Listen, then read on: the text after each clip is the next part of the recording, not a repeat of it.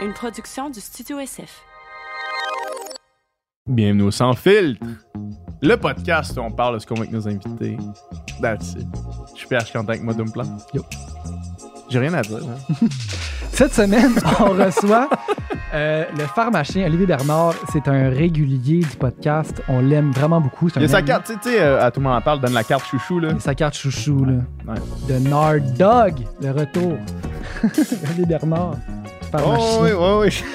Tu comprends? Ouais, je comprends. Euh, Aujourd'hui, on parle d'hallucinogènes. En fait, Olivier vient de lancer son tout nouveau podcast Dérive saison 2, Ayahuasca, qui euh, parle des rituels, en fait, euh, autour de cette drogue hallucin- hallucinogène-là, qui est l'ayahuasca. Et des, des, des, des gens qui vont faire, qui vont souvent au Pérou, dans, dans certains pays, faire ces rituels-là. Et en fait, pour en apprendre plus sur l'histoire de Nelson, qui est un Québécois qui a participé à un rituel comme ça et qui est, qui est mort, en fait, qui se, qui se serait poignardé le ventre et qui s'en serait décédé. Alors, on veut essayer de faire la lumière. Euh, je vous recommande, c'est vraiment passionnant, c'est vraiment... Si vous euh, n'avez pas encore écouté euh, Dérive, honnêtement, euh, puis une des si- meilleures affaires qui se fait. euh, Si vous ne l'avez pas déjà écouté, vous pouvez quand même écouter le podcast, puis on va pas vous spoiler. Puis euh, si vous l'avez écouté, peut-être que vous allez encore plus triper sur le podcast qu'on s'apprête à avoir. Mhm. On parle de ça, mais on parle aussi des hallucinogènes en général. On parle aussi de euh, la science derrière ça. Est-ce que ça peut être utilisé en thérapie ou non? Euh, on, parle, on parle de certaines de nos expériences aussi personnelles. Toujours super intéressant. On apprend toujours énormément avec Olivier. On pourrait pas le remercier assez. On l'aime. Yes, juste avant d'aller écouter la conversation avec Olivier, on va aller remercier nos commanditaires.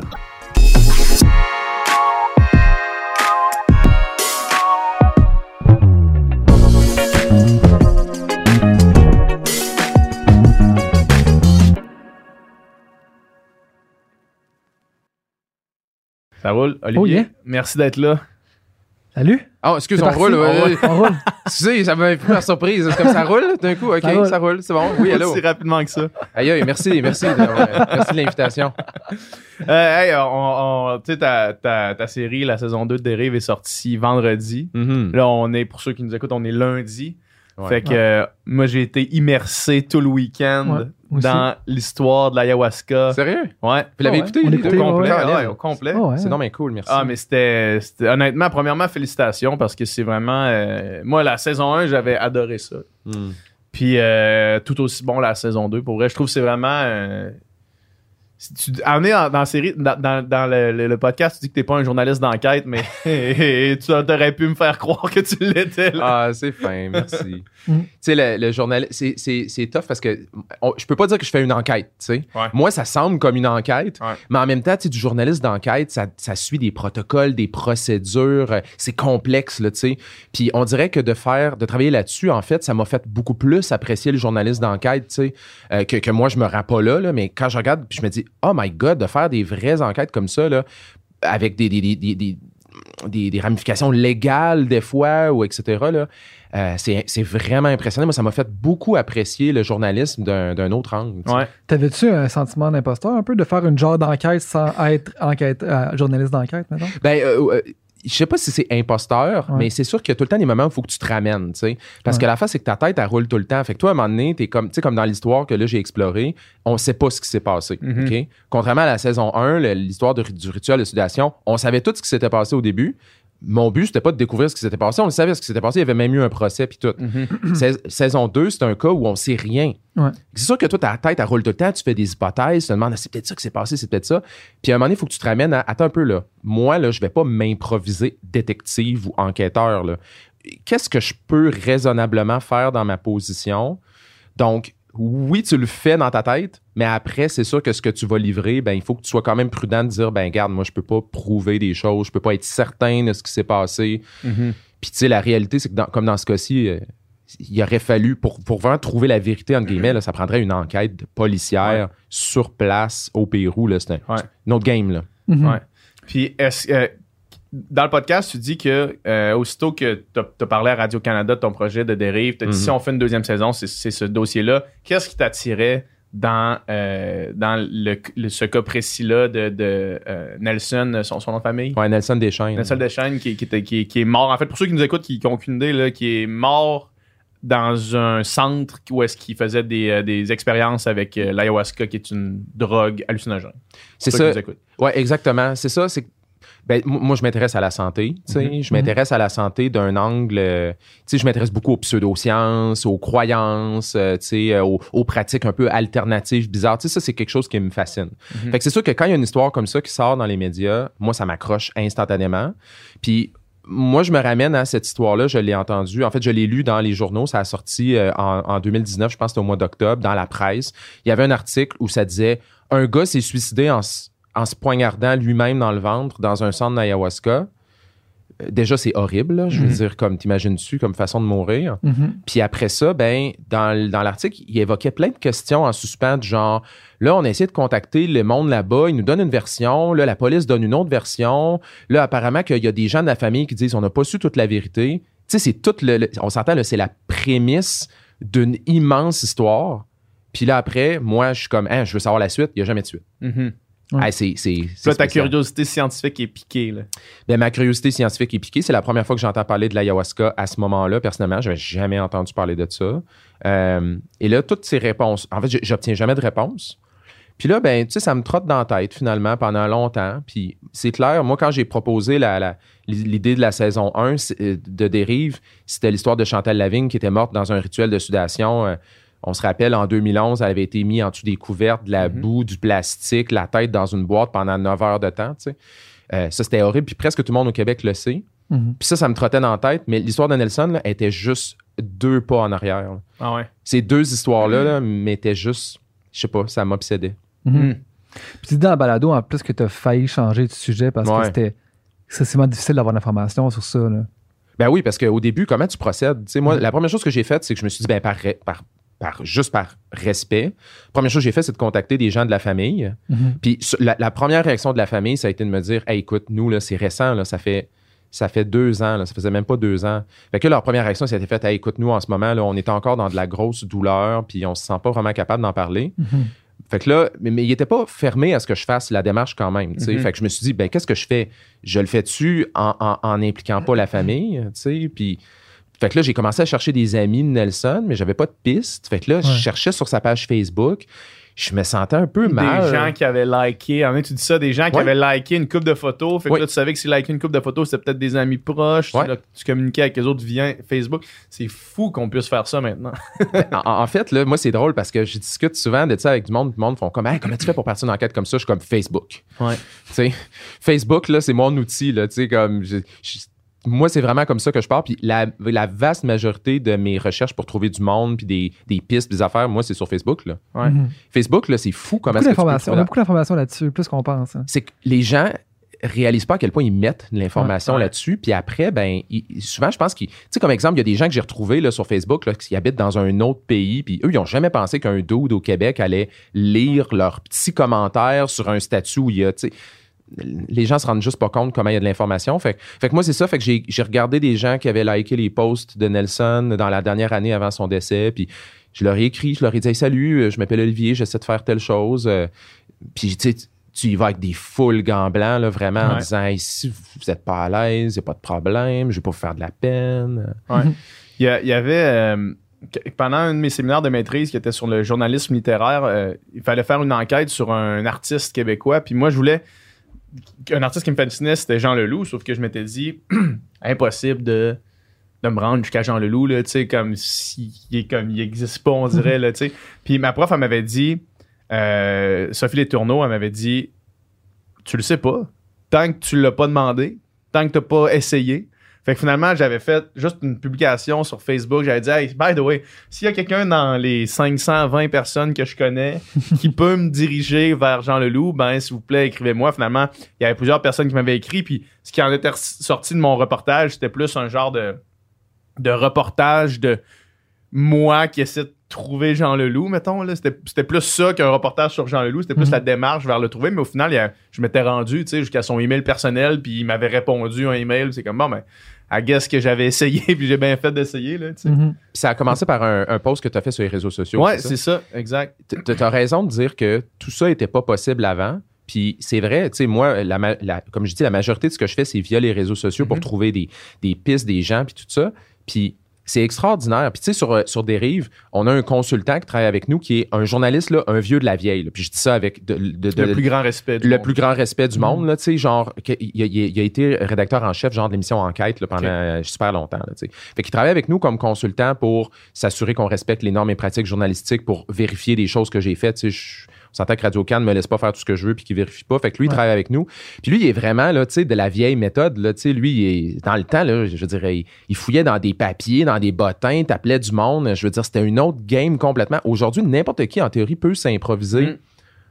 Euh, genre enquêteur là. Beaucoup s'improvisent enquêteurs. Là, dans- Après nous deux dates, là, tu fais ton petite enquête. Ben, ouais, on le fait dans notre vie personnelle pour toutes sortes d'affaires. Puis après, à un moment donné, tu fais, ben, pourquoi je le ferais pas dans d'autres contextes? Il y a même une expression en anglais, là, je vais, là, je vais mal dire le mot, là, mais c'est, ils appellent des web sleuths, je pense, là, tu sais, c'est S-L-E-U-T-H, là. Tu sais, c'est tout le monde, là, qui décide qu'ils vont, comme, résoudre des crimes, Mhm. euh, Ouais. par eux-mêmes Ouais. chez eux. Puis Ouais. il y en a de temps en temps que ça marche, là. Ouais, ben a- oui, c'est ça. Il y en a de temps en temps que ça marche. C'est juste, nous, on connaît bien euh, Victoria Charlton, qui est une, Mm. une YouTubeuse de True Crime, tu sais. Puis des fois, par le fait qu'elle a une présence et qu'elle parle de True Crime, il y a des gens qui, qui écrivent à elle avec des informations légitimes concernant un cold case X ou Y que la police a juste pas eu accès parce qu'elle, elle a une présence de médias sociaux. Tu sais, c'est fou, pareil. Ben oui, ça se peut. Puis effectivement, elle pourrait avoir accès à des pistes que d'autres n'auront pas. Après, je pense que ce qu'il faut, puis euh, ça va faire un lien avec ce que je disais tantôt, que moi, ça m'a fait beaucoup plus apprécier le journalisme. Tu sais, ça fait deux saisons de dérive que je fais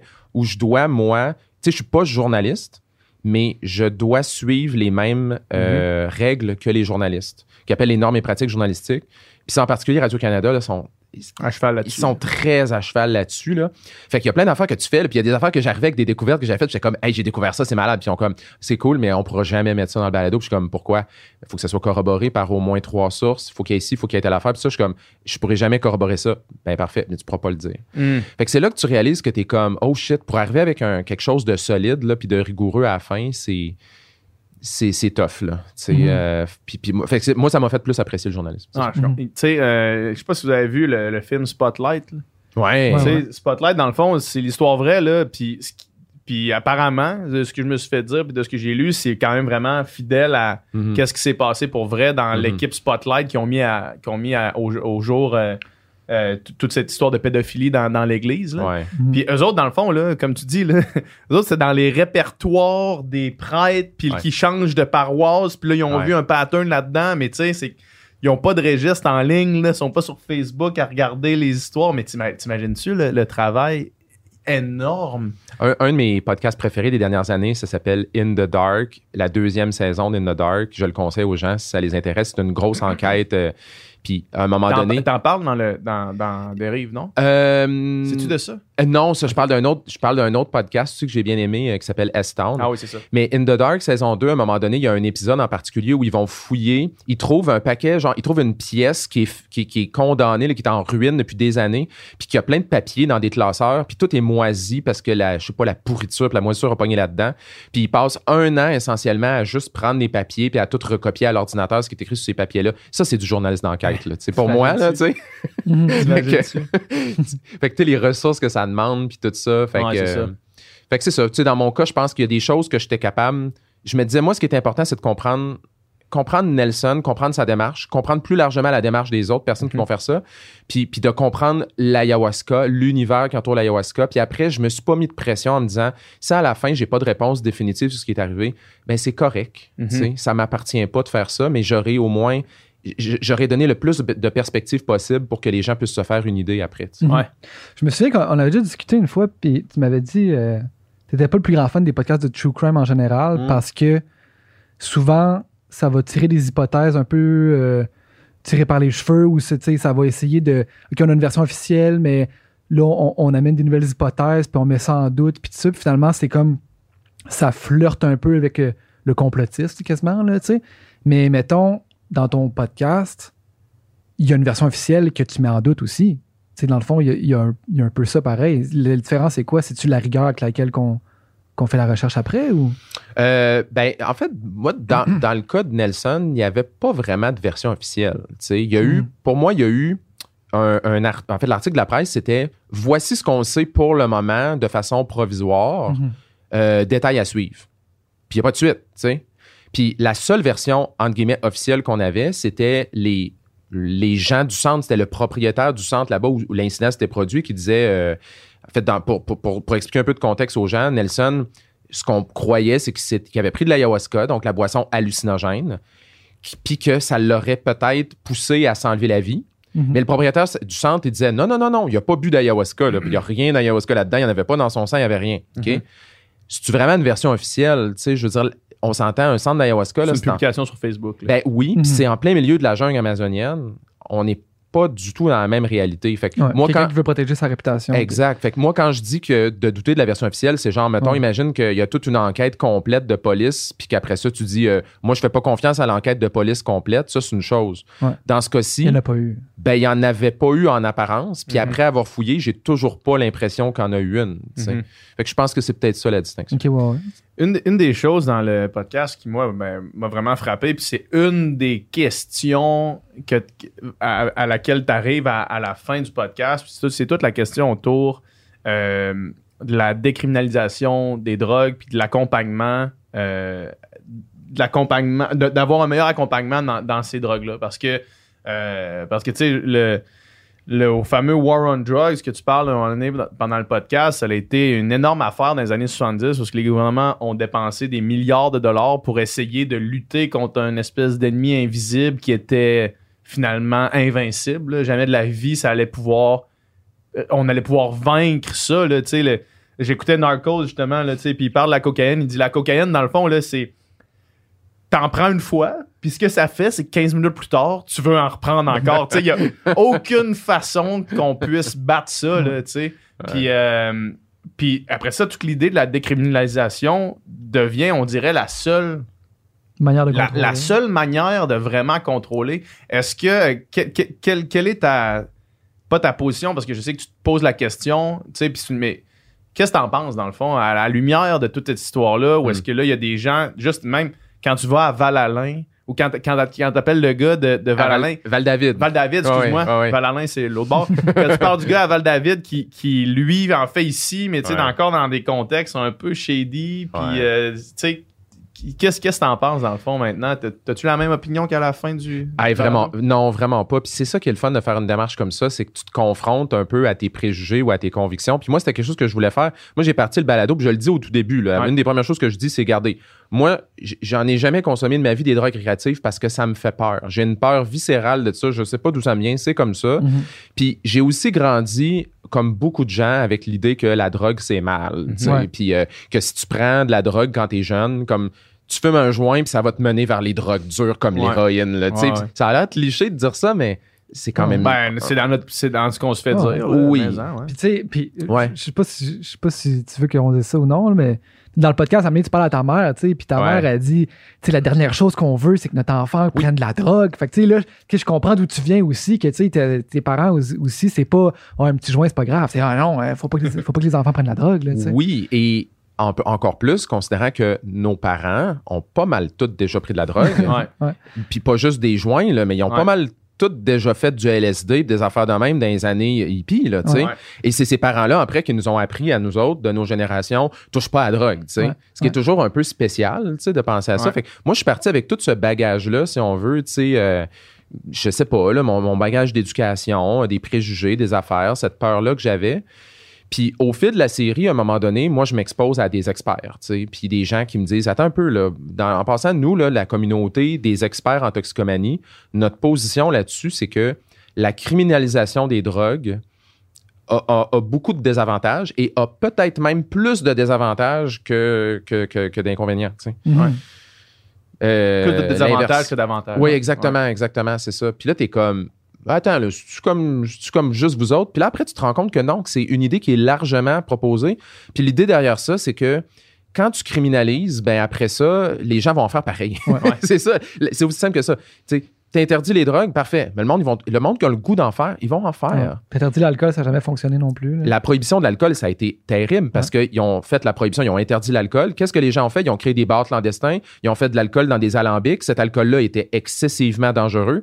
Quand tu fais ça de manière artisanale, tu te retrouves avec de l'alcool frelaté qui va avoir du méthanol des fois dedans, des produits de contamination qui vont te rendre aveugle. Je veux dire, c'était horrible. Mhm. Fait qu'à la place, qu'est-ce qu'ils ont fait? Ils ont fini par dire, ben là, l'alcool, on va, on va le mettre légal avec des contrôles. Ouais. tu sais. Puis là, par rapport aux drogues, en ce moment, ben, il y a beaucoup de pays dans le monde, incluant le Canada, qui se demandent ben, on devrait-tu faire ça pour les autres drogues aussi? Parce qu'on a beau interdire la cocaïne, euh, le, le ci, le ça, l'héroïne, euh, whatever, les psychédéliques, mais le monde en font pareil. Ouais. Mhm. Mais ils en font dans la rue, que c'est acheté dans des labos clandestins, que Ça, ouais, c'est ça. presque tout le temps, ce que les gens pensent consommer, c'est pas vraiment ce qu'il y a à l'intérieur. Ouais. C'est ce que les études démontrent. Fait qu'à un moment donné, tu te dis, ben, pourquoi est-ce qu'on on, on- on enlève pas, on décriminalise pas ça, puis qu'on met pas certains contrôles? On s'entend, le but, c'est pas de dire prenez-en, puis whatever. là. C'est pas, le but, c'est pas de banaliser. Mais... Fait que ça, c'est une autre approche qui s'appelle la réduction des méfaits. Mhm. Ouais. Donc, d'accepter que les gens vont en faire, mais de leur permettre d'en faire avec une, une sécurité. Mhm. Puis Depuis, en- depuis en- que la, SQDC existe, on n'est pas. euh, tu sais, le monde ne sont pas gelés euh, dans, au milieu de la rue partout. là. Genre, euh, on n'est pas une société de, de, de fumée de pot pour autant. là. Je veux dire, les gens qui en consomment en consomment encore de manière plus encadrée, I guess. hein. Oui, puis ils ont l'option parce qu'on s'entend, là, les gens, ils peuvent encore aller chez leur dealer qui, qui en fait pousser euh, chez eux. Là, je veux dire, ils ont encore cette option-là. Mm. Mais en même temps, ils peuvent aussi se dire, ben non, je vais aller en chercher à SQDC où c'est euh, un produit qui a été contrôlé, puis etc. Puis ça peut apporter une certaine sûreté. Avec le cannabis, peut-être que c'est plus accepté socialement. Mais quand on pense à des comme les substances hallucinogènes, comme le, le LSD, il y a Mhm. plein de gens qui ont envie de dire hey, moi, une fois dans ma vie, j'ai envie de faire un trip d'LSD. Ouais. Mais la, la journée où tu te lèves et tu as, le goût d'aller le chercher, ton LSD, là, tu vas le chercher où exactement? Là, tu t'en vas dans une ruelle sombre, puis euh, Mhm. tu regardes un gars qui est là, puis tu dis Excuse, t'as-tu du LSD? Ouais. Il vient d'où son LSD? Puis dans le balado, je parle à une experte de. de elle, elle travaille de- sur la rue, dans les festivals, etc., en toxicomanie. Puis elle m'a dit Ça existe plus du LSD, man. là. Ça existe plus. Il y en a plus. C'est tous des, des produits de. c'est des variantes, en fait. Mhm. C'est des choses qui appellent du LSD, mais en fait, c'est d'autres affaires vraiment souvent dangereuses. Ça n'a rien à voir avec du LSD. Là. Ouais. Fait que si on décriminalisait, potentiellement qu'on pourrait assurer un certain contrôle de qualité. Puis en plus, si tu ajoutes à tout ça, je sais pas si c'est la même experte à qui tu parles, mais qui fait la liste euh, qui fait la liste des drogues qui sont le plus nuisibles pour la société, puis que le numéro un, ben en haut, c'est l'alcool. Puis que le dernier en bas, c'est le les drogues dernier en bas, c'est hallucinogènes. Ouais. les drogues hallucinogènes. Ça, c'est- c'est c'est moi qui ai trouvé ça, en fait, mais c'est quelqu'un qui m'en avait déjà parlé, mais je me souviens pas qui m'en avait parlé. Mais c'est quelqu'un à qui j'ai parlé dans la recherche qui m'a dit ça un moment donné, genre, savais-tu, Olivier, que les psychédéliques, c'est dans les drogues les- qui, ont, qui causent le moins de dommages à la société? Puis moi, j'ai fait, moi, je Mhm. penserais pas, honnêtement. Puis finalement, ça a été publié en 2019 dans le journal de Lancet, qui est comme une des plus grosses, revues- un des périodiques scientifiques les plus réputés dans le monde. Puis c'est une grosse analyse où ils ont regardé c'est quoi les dommages causés sur la société par différentes drogues. Puis effectivement, les psychédéliques sont en bas de la liste. Pourquoi? Parce que presque personne en consomme, c'est marginal. Mhm. Puis deux, ben, leur potentiel d'abus est pas très élevé. Euh, c'est quand même, tu sais, il n'y a pas tant d'effets secondaires s'ils sont utilisés intelligemment. C'est pas plus ou moins addictif, le moins addictif que ben d'autres drogues. c'est pas super addictif Ouais. pour des raisons qui sont reliées à leur pharmacologie. Mais à côté de ça, euh, le tabac, par exemple, c'est une drogue, là, on va dire. Ouais. là. Puis euh, les dommages causés par la, sur la société par le tabac sont Immense. astronomiques. Euh, l'alcool aussi, tu sais, l'alcool, potentiel de dépendance super élevé, banalisation extrême dans presque tous les pays du monde. Euh, Mhm. Je veux dire, euh, les dommages que ça fait sur le corps sont absolument atroces, là, tu sais, euh, quand on consomme trop. Fait que. Fait qu'encore là, ça ramène les choses. Tu fais comme, ah oui, c'est vrai, pourquoi on, on a peur des psychédéliques, mais pendant ce temps-là, Ouais. l'alcool est comme 20 fois pire. On hein, envoie des annonces à TV à toutes les deux annonces, c'est une annonce d'alcool. Ouais. Ben, totalement, tu sais. Ouais. Alors que si on, mettons, mettons qu'on légalise demain matin, là, puis je- mettons qu'on décriminalise le LSD demain matin, là, euh, je m'excuse, là, mais c'est pas 50% de la population qui va le faire du LSD. Là. La plupart non. du monde vont faire non, ça me tente pas plus. là. Ouais. C'est, Ouais. très marginal. là. Y a-t-il des raisons historiques pourquoi, mettons, euh, le LSD a mauvaise réputation Ben, pas le LSD, mais les, les hallucinogènes ont mauvaise réputation puis sont, sont, sont interdits versus l'alcool ou? Ben, moi, dans le fond, j'ai parlé à une historienne qui, qui est, sp- qui est spécialisée dans ces questions-là, donc tout ce qui est tabac, alcool, etc. Puis elle, ce qu'elle m'expliquait, c'est que quand, quand, en fait, dans les années 60-70, OK, c'est le moment, les années hippies, Ouais. les années de la contre-culture, à un moment donné, les drogues circulaient librement. Tu allais dans un festival de musique comme si tu allais à Oshiaga maintenant, puis euh, que tout le monde se passait de la drogue. tablettes d'L- d'LSD. C'est peut-être comme ça, ceci étant dit. Là. Je, je, je vois pas beaucoup dans les festivals, fait que c'est peut-être de même en ce moment, mais Ouais, à c'est- l'époque, c'est peut-être un peu de même encore. ça ressemble encore à ça? ben, je sais pas, là, mais. Probablement beaucoup moins. peut-être moins qu'il y a en- à Woodstock, là, Il y, a, mettons. il y a des petits festivals, y a des- ça c'est des gros festivals, mais il y a des petits festivals là, dans la forêt là, qui a à peu près 1000, 2000 personnes où 100% du monde, je me suis fait dire que 100% du monde est gelé. Là, tu sais. Fait que, Mhm. Je veux dire, c'est, c'est juste une réalité. Mais à l'époque, il n'y avait pas de loi. Fait que dans le fond, le monde faisait ce qu'il voulait. Puis là, vers la, au début des années 70, à un moment donné, ils ont interdit ça. C'est sûr que quand tu entends ça, tu te dis, ben oui, c'est sûr, ils voulaient protéger les gens, ils voulaient protéger la santé des gens. Mais la réalité, c'est qu'il y avait aussi une, Mm. des inquiétudes purement politiques et idéologiques derrière ça.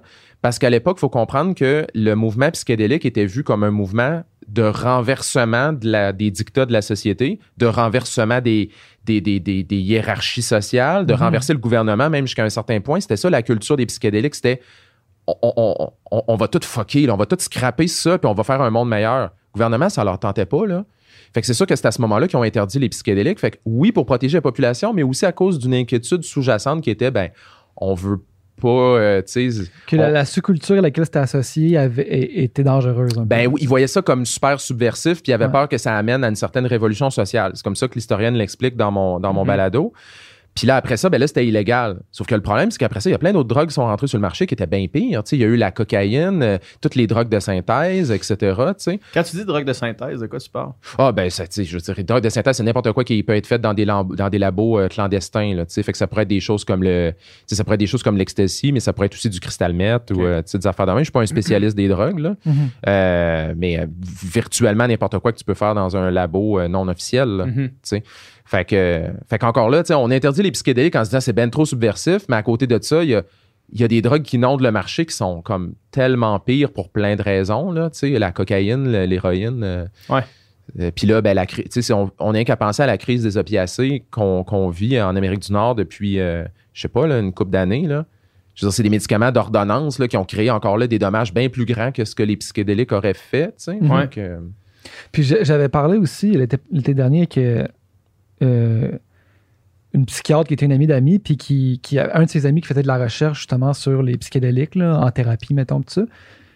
Puis tu sais, elle m'expliquait aussi qu'en recherche, ça avait été un petit peu euh, tabletté, les recherches en Mhm. psychédéliques, à cause justement de cette association-là, à ce mouvement-là, puis que c'était comme mal vu, puis que finalement, d'autres types de drogues avaient eu beaucoup plus de recherches, puis beaucoup plus de, mettons, de médicamentation qui a été faite avec ces molécules-là, plus que les psychédéliques, mettons. Ouais, puis je pense qu'il y a deux raisons pour ça. La première raison, c'est que, un, ben, les drogues étaient illégales. Fait que c'est sûr que d'étudier une substance illégale, déjà, c'est compliqué. Mhm. Parce que comme chercheur ou chercheuse, il faut que tu demandes des exemptions du gouvernement. Puis mine de rien, là, c'est très, très difficile.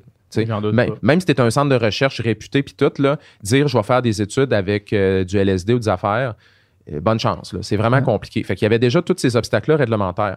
L'autre problème aussi, c'est que dans les années justement 60, dans ces 50-60, il y a eu pas mal. de- la recherche avait déjà commencé là, sur les psychédéliques. Puis le problème, c'est qu'il y a beaucoup de chercheurs de cette époque-là qui sont devenus, comment dire, ils ont parti des recherches qui avaient bien de l'allure, puis après, là, ils ont pris une espèce de dérape totale pseudo-scientifique. Ouais. Sont devenus des ambassadeurs, euh, des, des gourous. De, Ils sont devenus des gourous du psychédélique. Ouais. Leurs recherches sont devenues non scientifiques. C'était n'importe quoi. là. C'était rendu que ça avait une. Pourquoi ce switch-là? Honnêtement, je, je sais pas. tu sais, Je peux pas parler pour ces Ouais. individus-là, mais je pense que c'est un. En fait, c'est pas différent de n'importe quoi. tu sais. Je veux dire, regarde, moi, là, récemment, dans les journaux, là, je vois du monde là, qui parle, qui sont des experts en nutrition, puis que là, ils commencent à me dire, euh, à me vanter les vertus des agrumes. là. C'est quoi la différence entre les deux? Ils sont devenus eux aussi des évangélistes des fruits. Là. Tu sais, Je veux dire, euh, c'est juste que tu sais, c'est- des fruits puis des LSD, c'est différent, mais il reste que. Ils ont commencé en étudiant la nutrition, puis ils ont fini en étant des évangélistes des agrumes. ils ont pris une dérape pareille, tu sais, je veux dire, je, je pense que quand tu fais de la recherche, il y a toujours le risque que tu sois tellement passionné par tes travaux qu'à un moment donné, tu finisses par perdre ton esprit critique. Que tu succombes à tes billets, mettons. Oui. Ouais. Puis c'est pour ça que, puis ça, je- j'ai l'impression, tu sais, c'est quelque chose, j'en parle souvent, puis le monde doit être tanné de m'entendre dire ça, mais tu sais, euh, une éducation, tu sais, une formation scientifique, ça te donne pas automatiquement les outils d'esprit critique, tu sais. Mhm. Fait que tu peux commencer ta carrière en faisant des super bonnes recherches, puis après ça, prendre une dérape, puis le reste de ta carrière, c'est n'importe quoi. Mais dans le domaine des psychédéliques, il y a beaucoup de gens qu'on entend, là, tu sais, si vous lisez sur les pionniers des psychédéliques, c'est des gens qui ont fait des choses très importantes au début de leur carrière, puis une chance qu'ils l'ont fait. Mais si tu regardes ce qu'ils ont fait après, c'est n'importe quoi. Fait que je pense qu'à un moment donné, ça a donné mauvaise réputation pour répondre à ta question Mhm. parce qu'on a dit, ben regarde, là, finalement, les chercheurs des psychédéliques, ce qu'ils font, c'est un peu n'importe quoi, c'est de la pseudo-science, tu sais. Mm. Mais encore là, tout est une question de contexte parce que ce qui se fait aujourd'hui comme recherche, c'est beaucoup plus sérieux. Puis en général, il y a moins de ces espèces de tournures-là bizarres, quoique des fois il y en a, mais c'est moins pire. Puis tu, mettons, à la lumière des informations qu'on a aujourd'hui, trouves-tu que, mettons, en psychiatrie, ça peut être intéressant d'utiliser le psychédélique, mettons?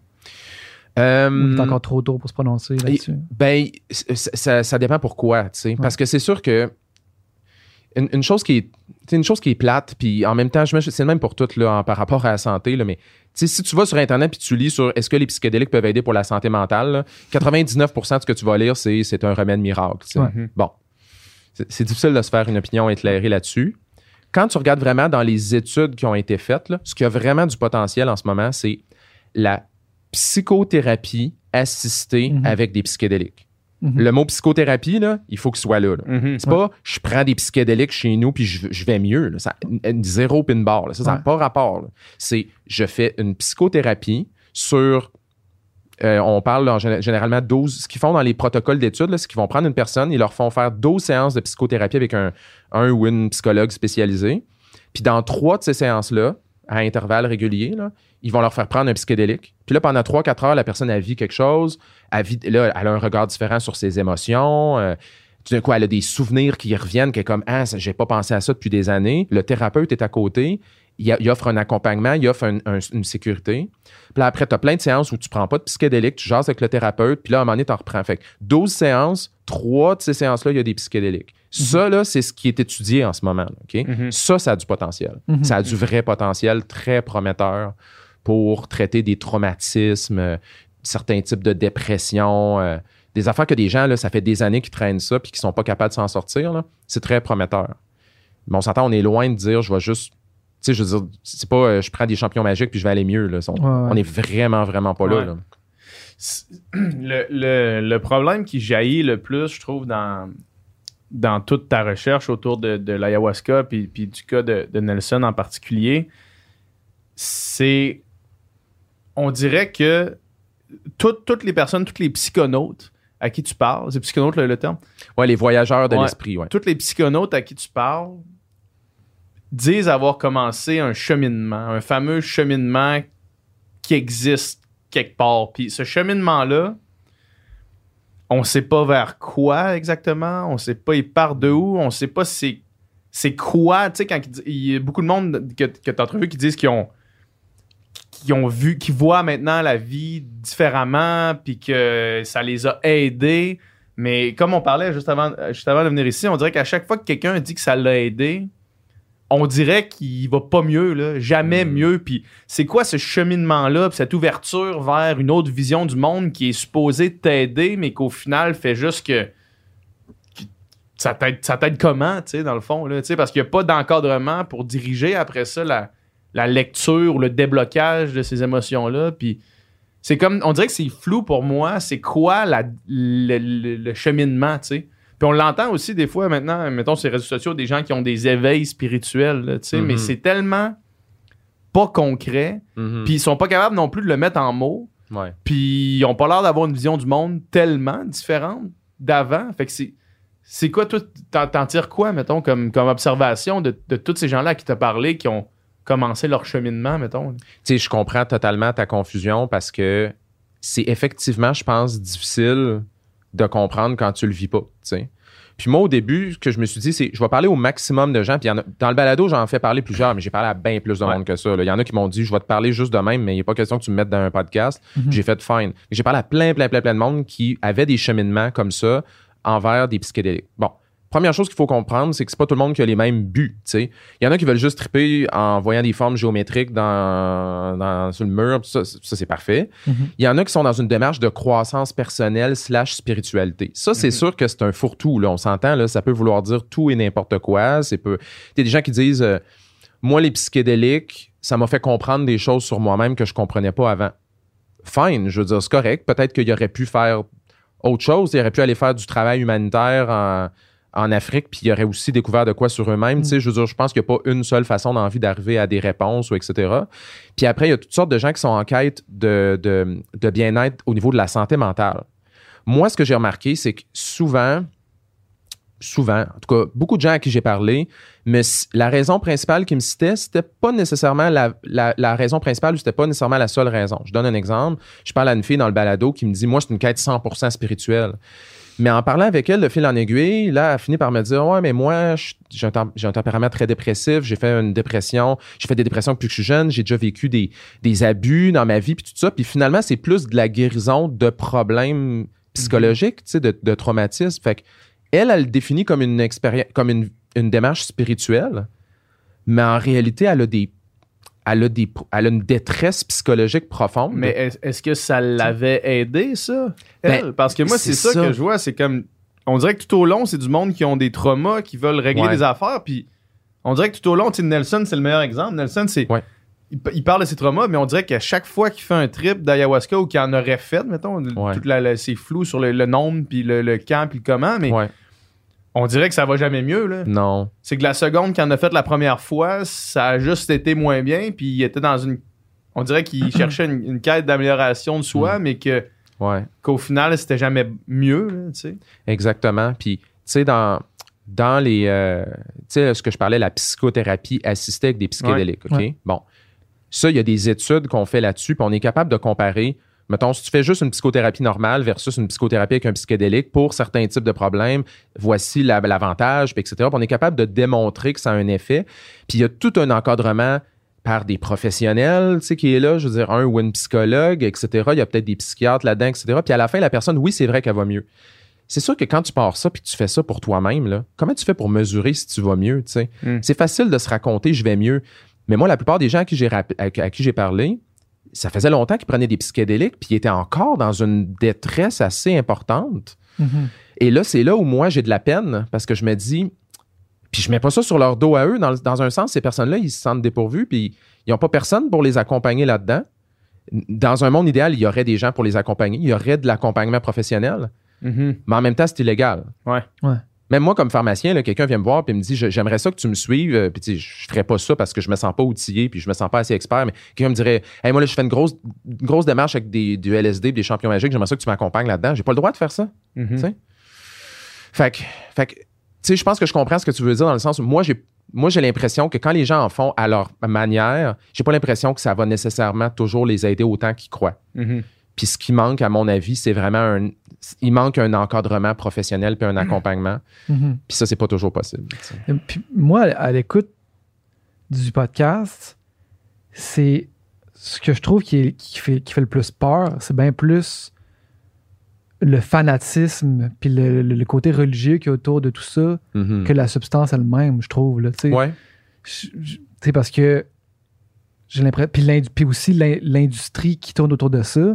Le fait que ça soit, c'est ça, justement pas encadré, que ça soit dans des contextes euh, euh, vraiment, vraiment, vraiment discutables, tu sais.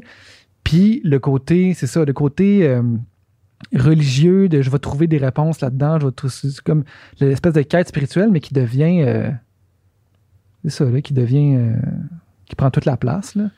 Oui, puis je, l'ai dit un moment donné dans le balado, il y a un terme qui a été proposé pour ça, là, qui appelle le contournement spirituel. là. C'est c'est spiritual bypassing en anglais. C'est c'est un terme qui définit des pratiques qui des pratiques abus spirituels qu'on croit être là pour nous faire avancer dans la vie, mais qu'en fait deviennent une forme d'évitement. Mhm. Autrement dit, tu passes par la spiritualité, mais finalement, tu te trouves à éviter de traiter en profondeur tes, tais- tes réelles souffrances, tes vrais- ta vraie détresse.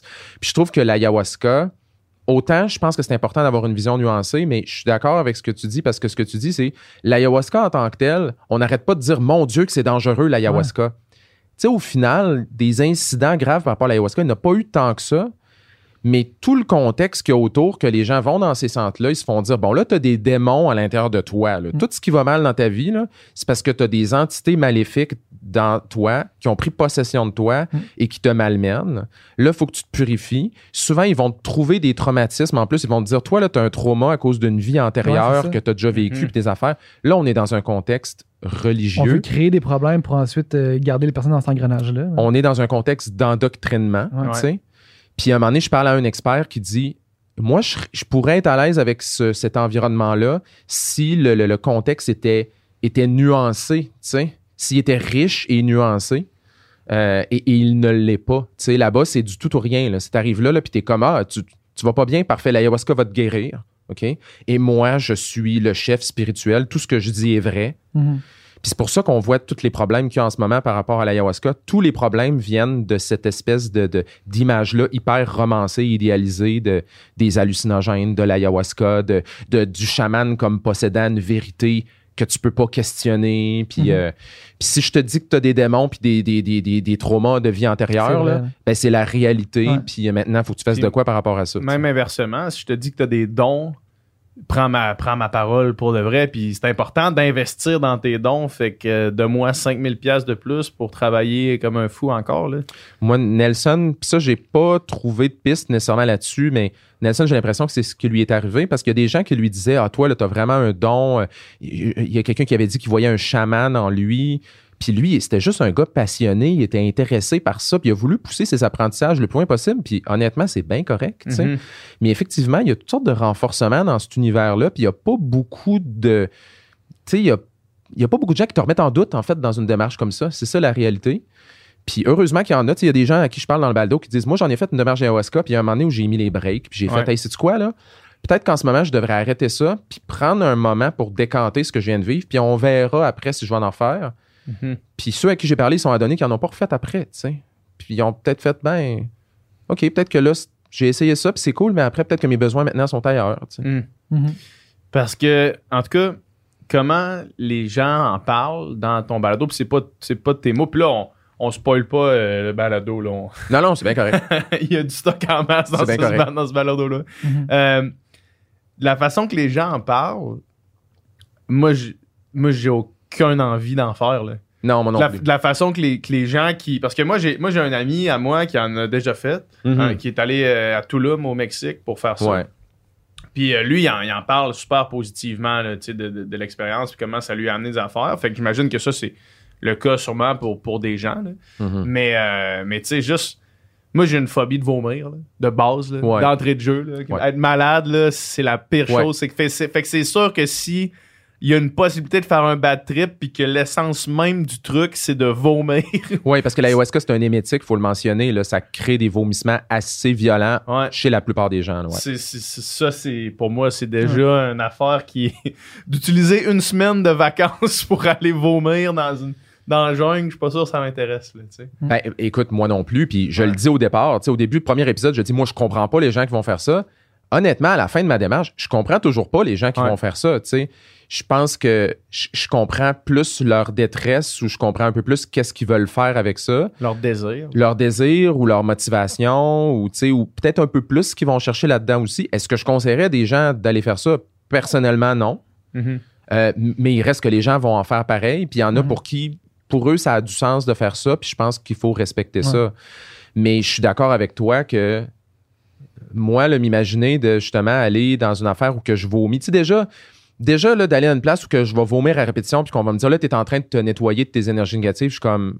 Je m'excuse, mais non, là, c'est juste que mon estomac, en ce moment, il est fucking Ouais. irrité, puis il, a pas, il aime pas ça, puis il fait juste tout vider le contenu. Là. Dis-moi pas que je me vide de mes énergies négatives, tu sais. Mhm. Euh, puis après ça, tu sais, t'hallucines pendant des heures, euh, tu sais, puis là, tu t'es avec du monde que tu connais pas. Euh, Moi, ça dépasse clairement mes limites.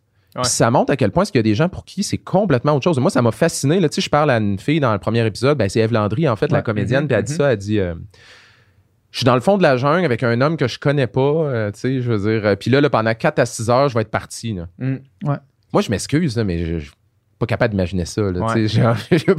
j'atteindrai jamais un niveau de confiance envers Ouais. quelqu'un comme Ben, ça. en plus, en plus, surtout quand tu fais un petit peu de recherche, ben toi t'en as fait beaucoup, mais quand tu tombes là-dedans puis que tu apprends le nombre d'abus sexuels, d'abus physiques Ouais, qui ouais. a eu lieu dans des trucs de même quand les Ouais, gens sont dans leurs situations les plus vulnérables. Mhm. Puis là, tu fais juste penser à t'es une fille qui s'en va tout seul dans le fin fond de la jungle avec un, cha- avec un chaman, dans le fond. là. Mhm. Mais, encore, mais encore là, mais c'est qu'on.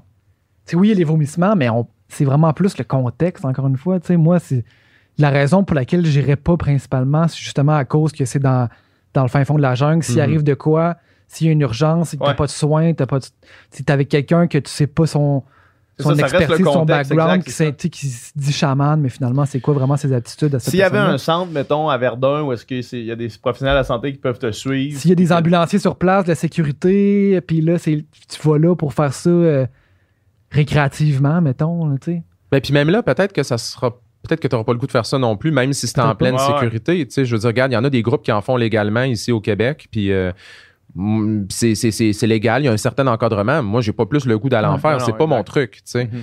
Mais moi, je pense que c'est clair. Puis tu sais, tu disais, moi, je pense que c'est plus le contexte. Toi, tu disais, je pense que c'est plus comme le- le- la. Tu sais, honnêtement, c'est toutes ces réponses. Ouais, ouais. Puis c'est bien plus que ça aussi, parce que, tu sais, honnêtement, moi, je trouve que c'est important là, de se sensibiliser à.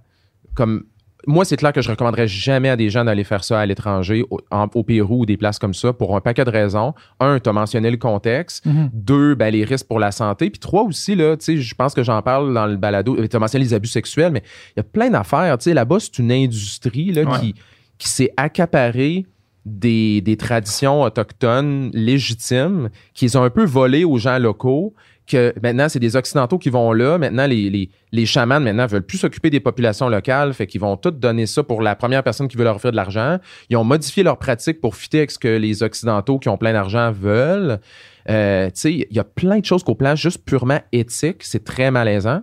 Puis ça, j'en ai pas parlé dans le balado parce qu'à un moment donné, tu as une limite de ce que tu peux dire aussi, mais au, point, au plan environnemental aussi, il y a une limite aussi à quel point est-ce que tu peux comme aller récolter toutes ces, ces plantes-là, les lianes, etc. Là, c'est en quantité limitée. Là. Ah ouais. Puis ça commence à être un enjeu, sérieusement. euh, Fait que plus ça va être un enjeu, plus ils vont mettre n'importe quoi dans, dans leur préparation. dans là. Exactement, exactement. Parce que la minute, parce que la- l'ayahuasca, il y, a, prin- tu sais, il y a plusieurs plantes que tu peux utiliser pour faire ça. Mais à la minute que tu n'as plus assez de plantes pour faire l'ayahuasca de base, qu'est-ce que tu vas faire? Ben, ils vont aller mettre d'autres plantes qui ont aussi des propriétés hallucinogènes, mais qui sont encore plus dangereuses. Puis j'en mentionne quelques-unes dans le Mhm. balado, là, des choses comme le toé ou les brunfelsia. Que, ça, il y a du monde qui sont morts pour de vrai d'avoir Ouais. pris ça. Là. Ouais. Fait que, fait que enjeu éthique, enjeu de santé, enjeu euh, justement de santé mentale, spiritualité, endoctrinement. Moi, je trouve qu'il n'y a pas beaucoup de raisons. à- Quelqu'un Ouais. qui prend conscience de tout ça, puis qui me- quelqu'un qui écoute mon balado, puis qu'à la fin, il me dit ça me tente d'aller en faire full pin, là, Ouais, ouais. c'est sûr que je suis surpris, mais c'était pas intentionnel de ma part, Mhm. tu sais, dans le sens où si les gens veulent en faire pareil, c'est correct, là. Ouais. Mais au moins, ils, ils mesureront un peu plus à quoi ils, à quoi ils participent, Ouais. tu sais. Mhm. Tu sais, mettons, le, le- justement, le témoignage de Eve Landry, là. Ouais. Tu sais, elle, elle allait là, euh, elle disait pour euh, se connaître soi-même, tu sais, euh, apprendre, apprendre sur Mhm. elle-même avant de, de se lancer dans, la télé, puis tout. Ouais. Tu sens aussi que, tu sais, c'est. C'est aussi quasiment récréatif, là, tu sais, le, fait qu'elle aille là, tu sais, dans, dans le Oui, sens que c'est pas pour. Elle n'a pas parlé de trauma, elle n'a pas parlé de, de blessures. Puis, même qu'elle dit l'inverse, elle dit si t'es quelqu'un d'anxieux, si t'es quelqu'un prompt, va pas là, là, c'est pas bon pour toi. Puis j'ai l'impression qu'il y a beaucoup de monde que c'est le contraire, que tu sais. Tu sais, moi, j'ai, fait euh, des, des hallucinogènes une couple de fois, mais tu sais, moi, je suis quelqu'un, j'ai, pas de grandes blessures, j'ai pas, Mhm. tu sais, puis à chaque fois, c'était des expériences positives, c'était Ouais. le fun, c'était comme juste du bonheur, c'était avec du monde là, Ouais. que j'aime, puis c'était juste vraiment des belles expériences. Mais c'était tout le temps, c'était tout le temps récréatif, là, c'était, tout, puis c'était tout le temps dans, dans un contexte justement de je vais pas là pour trouver ni des réponses à mes questions ex- existentielles, ni pour euh, Mhm. comprendre l'univers, puis ni pour euh, régler des problèmes. euh, Mhm. puis, tu sais, j'ai l'impression que, en fait, le problème, c'est que on va là pour ça, mais je pense pas que c'est la, la, bonne, la bonne voie. là, dans- je pense que justement, ça peut faire ressurgir, faire faire des bad trips, faire faire. euh, Oui, puis tu sais, il y a des gens qui arrivent là-bas avec différents euh, objectifs. Puis effectivement, moi, quand j'ai parlé à Eve Landry, elle, c'était comme. euh, si je me souviens bien, là, puis je veux pas parler à sa place, là, mais si je me souviens bien, elle était là dans un voyage en Amérique du Sud pour le fun. Puis il y avait un de ses amis qui était sur place, puis qui lui a dit Hey, moi, je te. Ça te tenterait-tu, je m'en vais faire un trip d'ayahuasca, ça te tenterait-tu de venir avec moi? Tu sais, il y avait de la curiosité là-dedans, Ouais. puis, euh, tu sais, euh, elle avait pas, elle voulait pas guérir des traumas profonds, là, Ouais. que, tu sais, elle avait pas de besoin en tant que tel. Tu sentais pas que c'était religieux non plus? son Pas en espèce de- tout. Ah non, pas en tout. Je, je l'ai pas senti du tout comme ça. Moi, je l'ai senti comme de la curiosité, puis, euh, puis tu sais, justement, tu sais, euh, ouais, c'est ça, essentiellement de la curiosité. Puis, euh, mais il y a des gens qui arrivent là-bas, puis même les études qui ont été faites là-dessus, là, tu sais, les gens arrivent là-bas pour la plupart avec des, des blessures profondes. Là, ils traversent des deuils, euh, des, des, des, des- des traumas, des abus sexuels. Ils arrivent avec des dépendances. Beaucoup de gens qui ont des dépendances à des substances arrivent là-bas parce qu'ils ils pensent que l'ayahuasca va les guérir de leur dépendance. Mhm. Fait que, tu sais, t'arrives vraiment amoché. Euh, et là, tu t'en vas dans un contexte aucunement encadré avec des chamans qui ont une vision vraiment euh, quand même très différente du monde qu'on peut avoir ici. Fait qu'effectivement, tu sais, il y en a que ça va les aider, puis tant mieux, tu sais. Mais je pense que tu peux pas faire une expérience comme celle-là sans te demander, ouais, mais qu'est-ce qui se passe? Toutes, tu toutes les histoires qu'on entend où ça s'est bien passé, mais quand ça se passe mal, qu'est-ce qui arrive? Puis c'est Ouais. que quand tu Mhm. creuses à ce niveau-là, t'es comme, ouais, ok, peut-être que finalement, euh, peut-être que c'est pas si hot que ça. là, tu sais. Ouais. Mais moi, j'ai fait du LSD une fois dans ma vie. Là. Ouais. Puis c'était justement en voyage, mais tu sais, c'était- ça a donné de même parce que c'était avec des amis. Puis, Mhm. puis c'était pas, euh, encore une fois, c'était pas une quête spirituelle. C'était vraiment Mhm. juste comme pour le trip, là, pour l'expérience, mettons. Mhm. tu sais. Puis tu sais, dans, dans- le podcast aussi, tu parles à beaucoup de monde qui, qui disent que les expériences qu'ils ont vécues euh, sur les hallucin- hallucinogènes, tu sais, sont. Les, les considèrent vraies, mettons, là, Oui, puis oui. aussi vraies que, que la réalité ici. Vraiment, oui. Puis, euh, puis pour l'avoir faite, Mhm. quand t'es dedans, là, Mhm. moi, j'étais convaincu d'avoir tout- euh, toutes les réponses de l'univers. Ouais. J'étais convaincu d'avoir compris des affaires, Ouais. puis je me souviens même que je disais. C'est quoi? Ah oui, quelque chose, quelque chose que j'ai compté à PH l'autre jour. Ah ouais? Euh, mais je me, suis... je me souviens parce que. T'as écouté The Office? Non. En tout cas, il y a un personnage, euh, en tout cas, de Robert California, qui est comme un gars qui parle en genre de parabole. Puis en tout cas, puis à un moment donné, je me souviens dans ma soirée euh, LSD que j'étais dehors sur, le- sur le balcon, tu sais. Puis là, je regardais les étoiles. Puis là, il y avait du monde autour. Puis là, je leur parlais. Puis il y avait une gang qui parlait en anglais. Je leur parlais. Puis on- la soirée se déroulait en anglais parce que la moitié du monde est, est anglophone. Puis là, je regardais les étoiles. Puis j'étais là. The stars are meaningless. Puis là, c'était comme une révélation. C'est comme si j'avais compris de quoi. Le sens, c'est que ça avait pas de sens. C'était comme. Ouais, c'est Mais- ça. Puis, puis sur le coup, puis je me souviens que je me disais, genre, je sais que demain, je vais me dire c'était juste un boss, puis j'étais complètement parti. ouais. Puis je me suis vraiment dit, mais je sais que c'est ça la vérité. Je Mhm. sais que là, j'ai raison, puis Ouais. demain, je vais peut-être me trouver cave, mais c'est c'est le dôme de en ce moment qui a la vérité, qui la détient, là, tu sais. Ouais. Puis genre, Fait que c'est- facile d'imaginer. Euh, puis là, il y a peut-être quelqu'un, il y a Ouais. peut-être un psychonaute qui nous écoute qui dit Ah, ils savent pas de quoi ils parlent. là. Bon, ouais. Mais, mais c'est facile d'imaginer que le lendemain, quand tu te réveilles, puis tu te rappelles, t'as dit j'avais la vérité, mais là, je me trouve cave. Faut que j'en reprenne pour retourner là. ouais, mais. Faut que je retourne à la vérité. là. Ouais, ouais. Mais tu sais, ouais, c'est Non, mais c'est facile d'imaginer quelqu'un qui aurait ce raisonnement-là. là, tu absolument. sais. Mais tu sais, j'ai dit, tu sais, je me souviens aussi qu'on on écoutait euh, du Pink Floyd, là, évidemment. Là, C'est le- c'est c'est full le cliché. cliché, là. Puis on écoutait Sgt. Peppers. Puis, on écoutait les Beatles. Puis, euh, tu sais, euh, tu sais, mettons, les genres de, de trucs qui, qui bougent avec la musique, là, tu sais, Ouais, les genres qui ouais, font ouais. des formes, là. Puis. C'était vraiment, tous les setups étaient là, là, tu sais, la musique, les black lights, le- tous les, les stimuli possibles pour... Mhm. Même, il y avait- on avait une application sur un iPad, là, tu sais, que c'est comme des lumières puis des formes qui bougent. Puis là, c'était comme si, tu sais, on pouvait passer une heure et demie sur l'iPad à faire. Puis t'as l'impression que les formes dépassent l'iPad. Puis c'était quelque chose, là. Ben oui, dans les festivals, même psychédéliques, là, dans la Ouais. forêt, puis tu sais, des fois, là, t'as comme juste des objets qui sont placés là, là puis t'as quelqu'un qui va passer une heure de temps à juste manipuler l'objet parce qu'il vit quelque chose de super intense au niveau sensoriel, visuel, auditif, que toi, t'es comme, what the fuck, mais pour lui, c'est super puissant ce qu'il vit, puis peut-être que lui aussi, Ouais. il trouve de la. The cube is meaningless, ou je sais Ouais. pas, là, tu sais. Euh, Mais oui, peut-être. mais tu sais, puis il y a des réflexions qui, tu sais, en rétrospective, ça fait aucun sens, là, tu sais. Mm. Parce que je me souviens que, mettons, les formes qui bougeaient, ça avait l'air un peu d'une explosion, de genre de planète qui prenait de l'expansion. Puis là, moi, j'imaginais que ça, c'était c'était le Big Bang, mettons, tu sais. Ouais. Puis là, on écoutait du Pink Floyd. Puis là, c'est comme si Pink Floyd créait le Big Bang. Puis là, j'étais là, genre, est-ce que le Big Bang a a engendré Pink Floyd ou Pink Floyd a engendré le Big Bang? Puis là, j'étais Ouais. comme genre, tu sais, c'est- la pire question de l'histoire. Mais sur le coup, c'était comme une vraie question que je me demandais, que je. Tu sais, T'es plus sûr, là. puis tu sais, quelque chose qui est intéressant dans, dans le podcast, c'est que, tu sais, mettons, avec l'ayahuasca, tu sais, il y a souvent, mettons, il y a la figure du serpent qui Mm. revient, puis tu sais, il y a comme toutes sortes de mythes que tu dis quand tu prends l'ayahuasca, tu vois telle affaire, tu vois telle Ouais. affaire. Tu sais, moi, dans mon trip de LSD, c'était un, un moment que je tripais bien gros philosophie, puis je tripais bien Mhm. gros sur toutes sortes d'affaires. Mhm. Puis c'était ça qui revenait, c'est ça qui rejaillissait, tu sais, c'était Ouais. ces questionnements-là. C'était le, tu sais, The Stars are Meaningless, c'était un peu, dans le fond, ce que je voulais dire, c'est que, en réalité, les choses sont Tu sais, les, les étoiles, ils ont pas.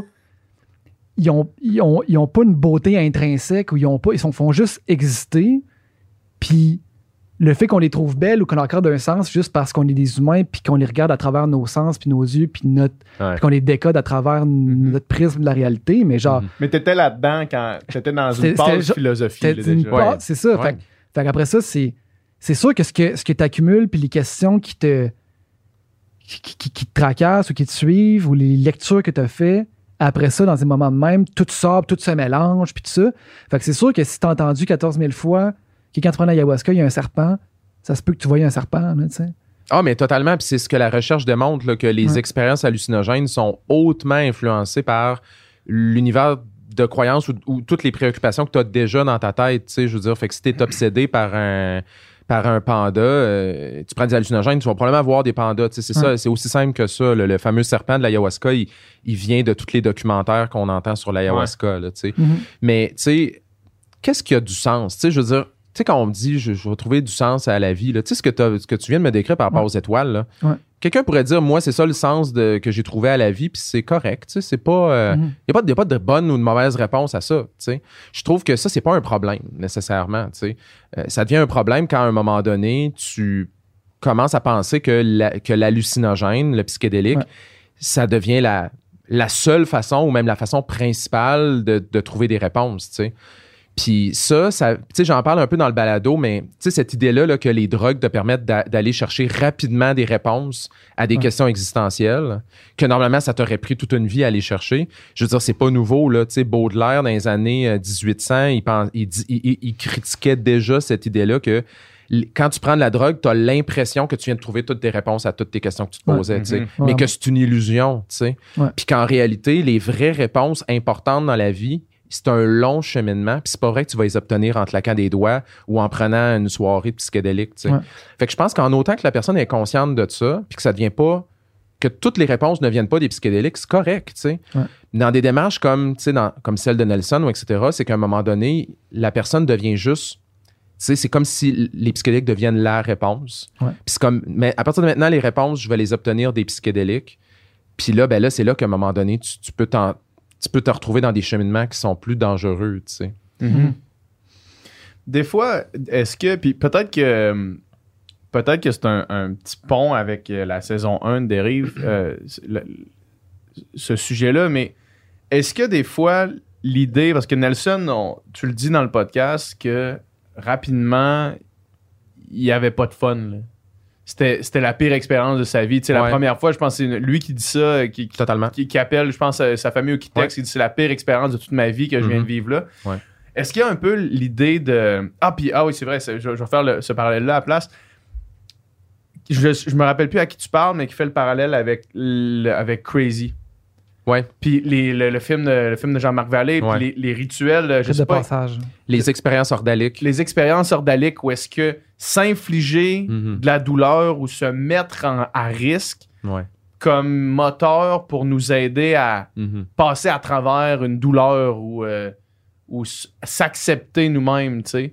Est-ce que, est-ce que t'as- t'as- tu peux tracer un parallèle avec- en- entre l'histoire de Nelson puis l'histoire que tu suis dans la saison 1 de Dérive ou est-ce que c'est des- de s'infliger une douleur telle de vouloir mourir pour, mieux renaître, là, dans le fond? C'est peut-être le, le, le, le parallèle le plus évident, à mon avis. Là. Ouais, totalement, totalement, parce que dans la saison 1, bon, c'est ça, fait que j'ai exploré l'histoire de cette fille-là qui s'est faite comme mettre dans une sudation extrême, là, que c'est pas imaginable pour le commun Ouais. des mortels de se retrouver dans une, euh, en dessous du plastique pendant 5, 5 6, 7, 8 heures, 9 heures de temps. Tu sais, Ah c'est horrible. C'est, Puis, terrible. puis tu te dis comment est-ce qu'une personne pourrait penser qu'une expérience de même va l'aider? Parce que c'est c'est de te mettre dans la, situa- la- le pire moment de ta vie mais après ça va t'aider.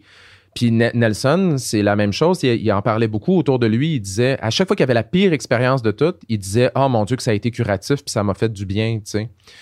Puis il y a un expert à qui je parle à un moment donné, en fait, il y a deux experts à qui je parle dans le balado qui me disent des affaires quasiment similaires, puis qui me disent comme, tu sais, souvent, euh, justement, des, des, des ce qu'on appelle des expériences ordaliques, c'est justement, c'est quelque chose qu'on fait spontanément. C'est des expériences où on se met en danger, pour se prouver quelque chose. Puis tu as l'impression que si tu traverses cette épreuve-là, ben après, tu vas être plus fort. Tu sais, ce qui t'a pas tué t'a rendu plus fort. là. C'est un Ouais. peu tout le temps cette idée-là. Mhm. Fait que lui, il donnait, dans Crazy, par exemple, il y a une scène où le, le, le, le- le personnage, à un moment donné, il est, il est pas bien à l'intérieur. Puis il décide de comme passer sur une lumière rouge en disant je passe, je passe, je passe. Puis finalement, il, bon, il avait l'impression que ça allait éprouver quelque chose. Je pense qu'il veut guérir Ben, aussi il, de fait, il l'asthme. fait même deux fois dans Crazy. C'est vrai? Ça, il, il fait ça avec le scooter, puis à amener. Je me fait, pas de ça. Il fait aussi, il y, a, il y a une grosse tempête de neige, puis il est comme dans un magasin de disques, puis il dit si je suis capable de me rendre jusqu'à chez nous, je suis capable de revenir jusqu'à pied, jusqu'à chez nous, je vais, je vais être guéri. Ouais. Puis lui, c'est l'asthme, mais l'asthme est comme le symbole de son homosexualité. Là. Ouais. Puis il traverse la tempête, puis là, tu le vois, il arrive chez eux, il est congelé complètement, puis il se couche dans son Mm. lit, puis il a réussi à se rendre, mettons. Là. Ben oui. Ouais. Puis, tu sais, ça, c'est pas anormal. Dans le sens, tu sais, vous, vous êtes deux, deux athlètes, là. Je veux dire, je suis sûr que vous avez déjà vécu des affaires comme ça, là, où tu Ben, te pousses moi, je à Ben, des en fait, c'est extrêmes la limites. question là. que j'allais poser. pense c'est- absolument à ça. si la prochaine question que j'allais poser, c'était c'est-tu si diffé- différent de courir un marathon? Là, tu sais? Je pense pas. courir un marathon, c'est extrêmement douloureux, puis pendant, dedans, pendant que tu es dedans, tu pas tant de fun que ça. Moi, là, Mais- je me souviens que j'étais allé faire un truc euh, une fois, là, ça fait longtemps de ça, mais j'étais allé monter le, le mont Algonquin dans les Adirondacks Mhm. en- en- pendant une, la pire tempête de neige de l'année. La pire tempête de neige, je sais pas qu'est-ce qui me prend, là, mais j'embarque dans mon char le matin. Je, je risque. Ah, ma- c'était même pas d'implant, là. Non. Je me, lève, je me lève le matin, c'est la tempête de l'année, puis je sais pas qu'est-ce qui me prend. Je ressens le besoin d'aller monter une des plus hautes montagnes les Adirondacks, là, OK? Puis j'en, j'en faisais souvent, là, mais je prends mon char, je risque ma vie pendant deux heures et demie, trois heures de temps pour me rendre là. Parc des Adirondacks en pleine tempête de neige. Ouais. J'arrive là, je monte la montagne, je suis le seul sur la montagne. Fait que si je, si je meurs là ou si je, suis en- Ouais. je suis blessé, il n'y a personne qui va m'aider. En plus, j'ai- je suis pas équipé, genre j'ai des crampons là que ça me prendrait des raquettes. Je monte en haut. Puis quand j'arrive en haut, là, le feeling que j'ai vécu, là, je l'ai encore dans mon cœur. tu sais. Ouais. Je me souviens là, que c'était un white-out. Je voyais rien. Tout était glacé. J'avais l'impression d'être dans un autre monde. Mais pour moi, là, mon expérience psychédélique de ma vie, pour moi, c'est ça. Ouais. Fait que je pense qu'on en fait toutes des épreuves ordaliques. À un moment donné, on a l'impression qu'il faut que tu te prouves de quoi, puis tu te mets en danger, puis après tu fais maudit que c'était cave. tu sais. Fait que ça, c'est pas un problème en soi. Mais là où les deux experts dans mon balado amènent un bémol, c'est qu'ils disent à un moment donné, c'est correct de vivre des expériences difficiles puis d'en retirer des leçons. Ça, c'est même, honnêtement, c'est même quelque chose qui manque présentement. Il y a beaucoup de jeunes qui n'ont pas la chance de vivre ça. Tu sais, les jeunes, on- il y a une culture en ce moment où ils sont un peu surprotégés, puis on veut plus qu'ils se mettre en danger, puis des choses comme ça. Puis ça, c'est dommage parce que c'est des expériences qui sont euh, fondatrices puis formatrices. Mhm. C'est ce qu'un des experts m'expliquait. Sauf que euh, il faut pas, faut pas commencer à, à fétichiser ça. Tu sais, Si à un moment donné, Mhm. tu commences à fétichiser la souffrance, euh, puis que tu développes un certain masochisme, c'est là qu'il y a le problème. Puis juste rapidement, parce que ça, je l'ai pas mis dans le balado, puis ça, c'est plein de deuil que, que là, ça va me permettre Ouais, de pouvoir le les. Ouais, c'est ça, vas-y. Mais c'est ça, un- Lance tous tes Un- détails un- ici. le chercheur de McGill à qui je parle, qui, qui étudie en sciences cognitives, il me donne l'exemple des alpinistes. Moi, je tripe sur l'alpinisme. Là, j'ai beaucoup d'admiration pour les alpinistes. Ils disent, tu as des alpinistes qui vont perdre un doigt en montant l'Everest. Et c'est un, c'est quelque chose là, qui a énormément de sens pour eux. Perdre un doigt, c'est pas si grave comparativement à qu'est-ce que ça signifie pour eux. sais? C'est quelque chose que ça va être un symbole à vie de Hey, ce que j'ai fait là, c'était important, puis on s'en fout du doigt à la limite. tu sais. Et ça, c'est cool. Là où ça devient. Ben, c'est cool, en tout cas, c'est correct, ça a du sens. Là où ça devient plus cool, c'est où la personne, à un moment donné, va se mettre intentionnellement toujours en danger, puis va tout le temps se mettre en danger pour essayer de repousser tout le temps la limite. Dans le monde de l'ayahuasca, il y a cette culture-là. Puis on, on peut pas se le cacher, là. Il y a la culture que plus c'est souffrant, plus c'est difficile, ben plus tu vas en retirer des bienfaits. Et ce n'est pas vrai. C'est pas Mhm. vrai. Parce que dans le cas de Nelson, là, il y a eu des expériences qui auraient dû, clairement, là, il y, a- Mhm. il- il y a- il y a des gens qui ont levé des flags, qui ont Ouais. dit ce gars-là ne devrait plus faire de psychédélique à partir de maintenant, c'est clair. Mais à un moment donné, tu as tout un univers qui n'écoute pas là-dedans, euh, puis il a continué à en faire, puis éventuellement, ben, ça, ça- ça a possiblement été la cause de, de sa perte, malheureusement. Mhm. Puis, tu sais, non, non, c'est, ben, c'est, c'est- dans le fond.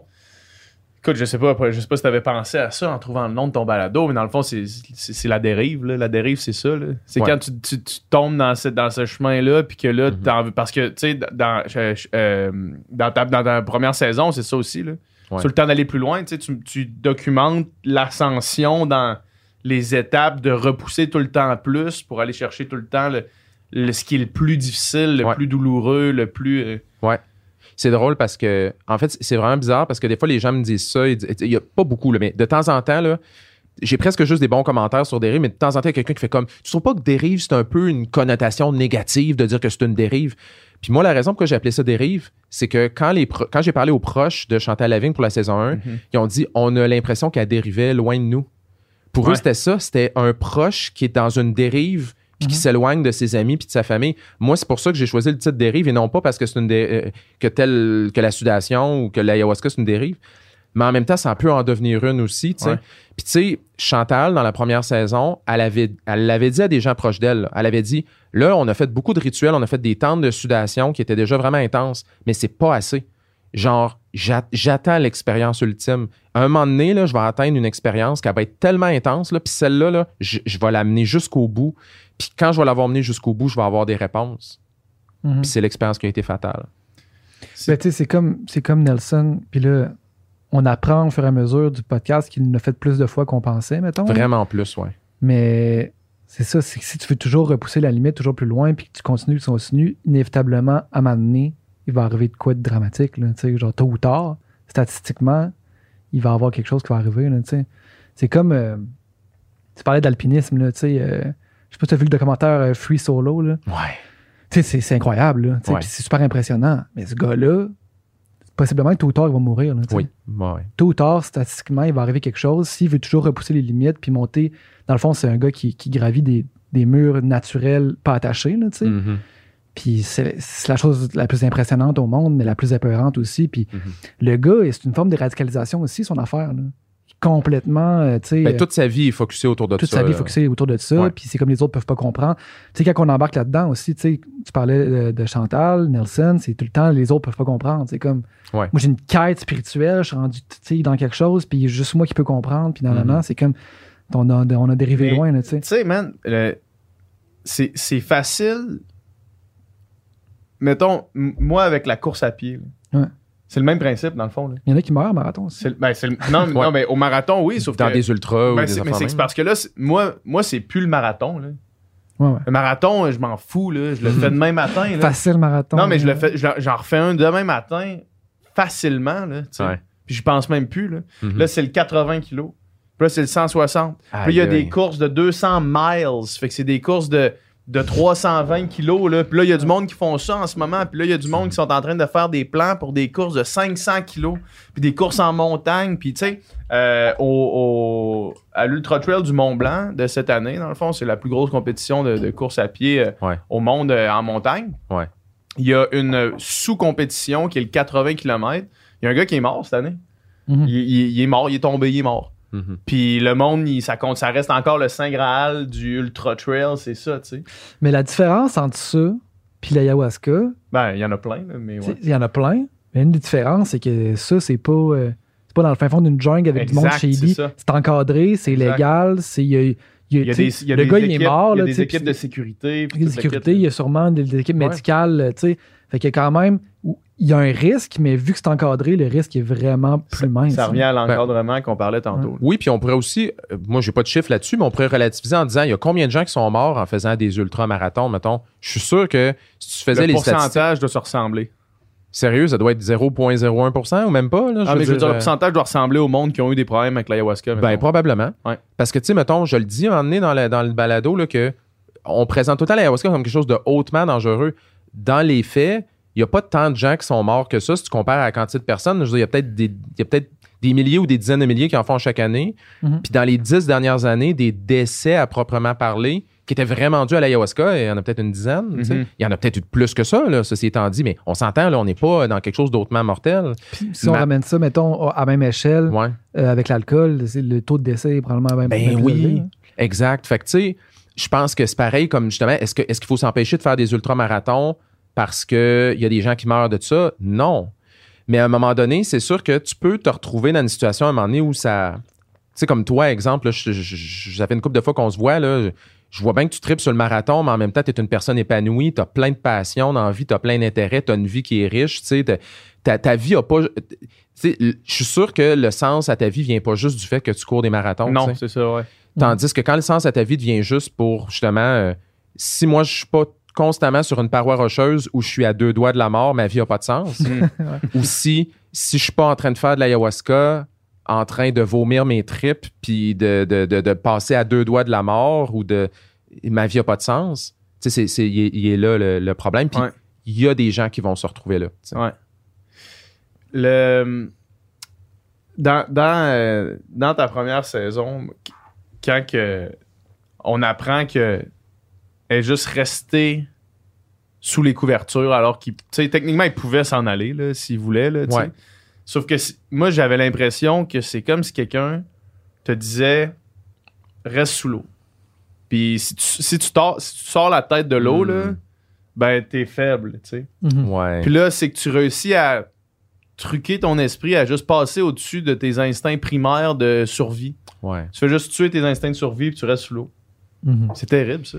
Sais, dans le cas de Chantal, donc le, le cas de la saison 1, en dessous des couvertes, il faisait au-dessus de 40 degrés. Parce que tu l'as fait, là. Toi, t'es allé, t'as, t'as essayé, tu t'es, prêté un peu à- au jeu. J'ai fait une version mollo de ça, puis après une demi-heure, le spa où je le faisais m'ont mis dehors. là. Ouais. Ça a été ça, là, tu sais. Puis j'étais rendu à 39 en dessous des couvertes. On s'entend, ça allait juste monter plus que ça. là. Fait que elle, en dessous de toutes ces, ces bâches de plastique puis de ses affaires, il faisait une quarantaine de degrés. Elle avait la tête dans une boîte. Fait que là, pourquoi est-ce qu'elle a continué? Puis ça, c'est la grande question. Puis en cours, quand il y a eu le procès pour les personnes qui dirigeaient ça, les avocats de la défense ont dit ça. Ça a été euh, les avocats de la défense. Oui, les avocats de la Mhm. défense, ceux qui représentaient les personnes à la tête de la- du rituel de sudation, ils ont Mhm. dit euh, ben là, les gens n'étaient pas obligés de rester. Mhm. Ils pouvaient se lever puis partir. Fait que pourquoi est-ce que vous accusez ma cliente, qui est celle qui dirigeait le séminaire? C'est pas de sa faute à elle. Les gens avaient rien qu'à se lever. S'ils étaient plus capables, ils avaient rien qu'à se lever et à partir. Mais c'est de minimiser un paquet d'affaires. Ouais. Bon, un, euh, l'influence d'avoir une personne en, en position d'autorité au-dessus de toi qui est en avant de la salle. C'est comme tu dis, là, quelqu'un te dit tu vas rester en dessous de l'eau, là, mais tu vas rester en dessous de l'eau plus longtemps si cette personne-là, pour toi, c'est une autorité. Mhm. Fait que, un, il y a ça. Deuxièmement, il y a tout l'endoctrinement. Dans son cas à elle, c'était des mois et des mois et des mois de se faire entrer dans la tête un paquet de concepts que euh, elle a des traumas. Encore là, il y a des thèmes récurrents, là, mais Mhm. Chantal, elle s'est fait dire qu'elle avait des traumas issus de vie antérieure, pris en dedans d'elle, puis qu'elle avait besoin de se purifier par des choses comme ça. Fait que, Beaucoup de parallèles à faire, là. il y a tellement de parallèles, tu sais. Mhm. Euh, c'est pas pour rien que la mère de Nelson, quand elle a écouté Dérive saison 1, c'est là qu'elle a accepté de me parler parce qu'elle a fait, man, j'ai l'impression d'écouter l'histoire de Nelson, mais au Mm. lieu de la sudation sur l'ayahuasca. Mhm. Fait qu'il y a ça, fait qu'il y a, fait qu'il y a- il y a l'autorité, il y a l'endoctrinement, il y a le fait que toi-même, t'es rendu un, tu veux te mettre en, en ordalie, là, tu veux te mettre en, en- tu vas aller au bout de toi-même pour te prouver quelque chose, puis avoir l'impression que ça va trouver un sens. Puis dans le cas de Chantal, il y a eu aussi un autre phénomène qui était qu'elle avait la tête dans une boîte de carton, puis probablement qu'elle avait une, une intoxication au, euh, au dioxyde de carbone. Donc quand Mm. on expire, on expire du CO2. Puis, probable, puis le CO2 s'était probablement accumulé, puis qu'à un moment donné, elle était un peu... euh, Semi-consciente. ben après, mettons, probablement que les quatre premières heures, ou peut-être les trois premières heures, il était peut-être, elle, elle était peut-être consciente puis elle était capable, mais peut-être que la dernière heure, honnêtement, là, elle était plus toute là. là. Les autres C'est- se sont jamais dit peut-être qu'elle va manquer d'oxygène euh, dans, en dessous de ça, dans sa boîte de carton. Ben non, ils disent c'est une boîte de carton. Boîte de carton, pourquoi tu manquerais d'oxygène? Mhm. Mais Ouais. il fait 40 en place, là. Ouais. Je veux dire, euh, non, c'est non. terrible. Moi, je l'ai essayé, là, puis après une demi-heure, je le sentais, l'effet dans la boîte tu de le dis carton. déjà, tu le dis, en on t'entend, t'as ton micro, tu C'est fais pas long. dire, tu fais, ah ouais, non, là, euh, j'ai moins de fun. C'est pas. Puis J'ai enlevé toutes les sacres là aussi Ouais. quand j'ai fait le montage. Ah là, ouais, mais euh, tu, tu le sens, à un moment donné, il y a comme une pression qui s'installe. T'es comme, je vais pas bien en ce moment. Il y a de quoi qui se passe. Je respire pas normalement. Ta respiration, à un moment, tu commences à entrer en hyperventilation parce que ton corps essaie d'aller chercher plus d'oxygène. Il est pas capable. Mhm. Moi, c'était une demi-heure. là. Mm. Elle, elle a resté, selon les estimés, au moins 5 heures et demie minimum. Tu sais. Fait qu'à partir de quel moment, à un moment donné, elle a juste perdu la carte. Puis. euh, fait que c'est un mélange de tous ces facteurs-là. là.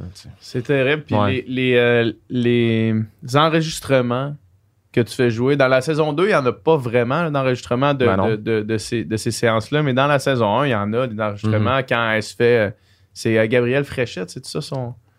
Ça, c'était la, la, la, la chef, ouais. euh, la Mais chef quand elle ouais. se fait euh, posséder là, par Mhm. une entité, puis que sa voix change, puis que là, elle est puis les enregistrements de ça, c'est percutant. Là.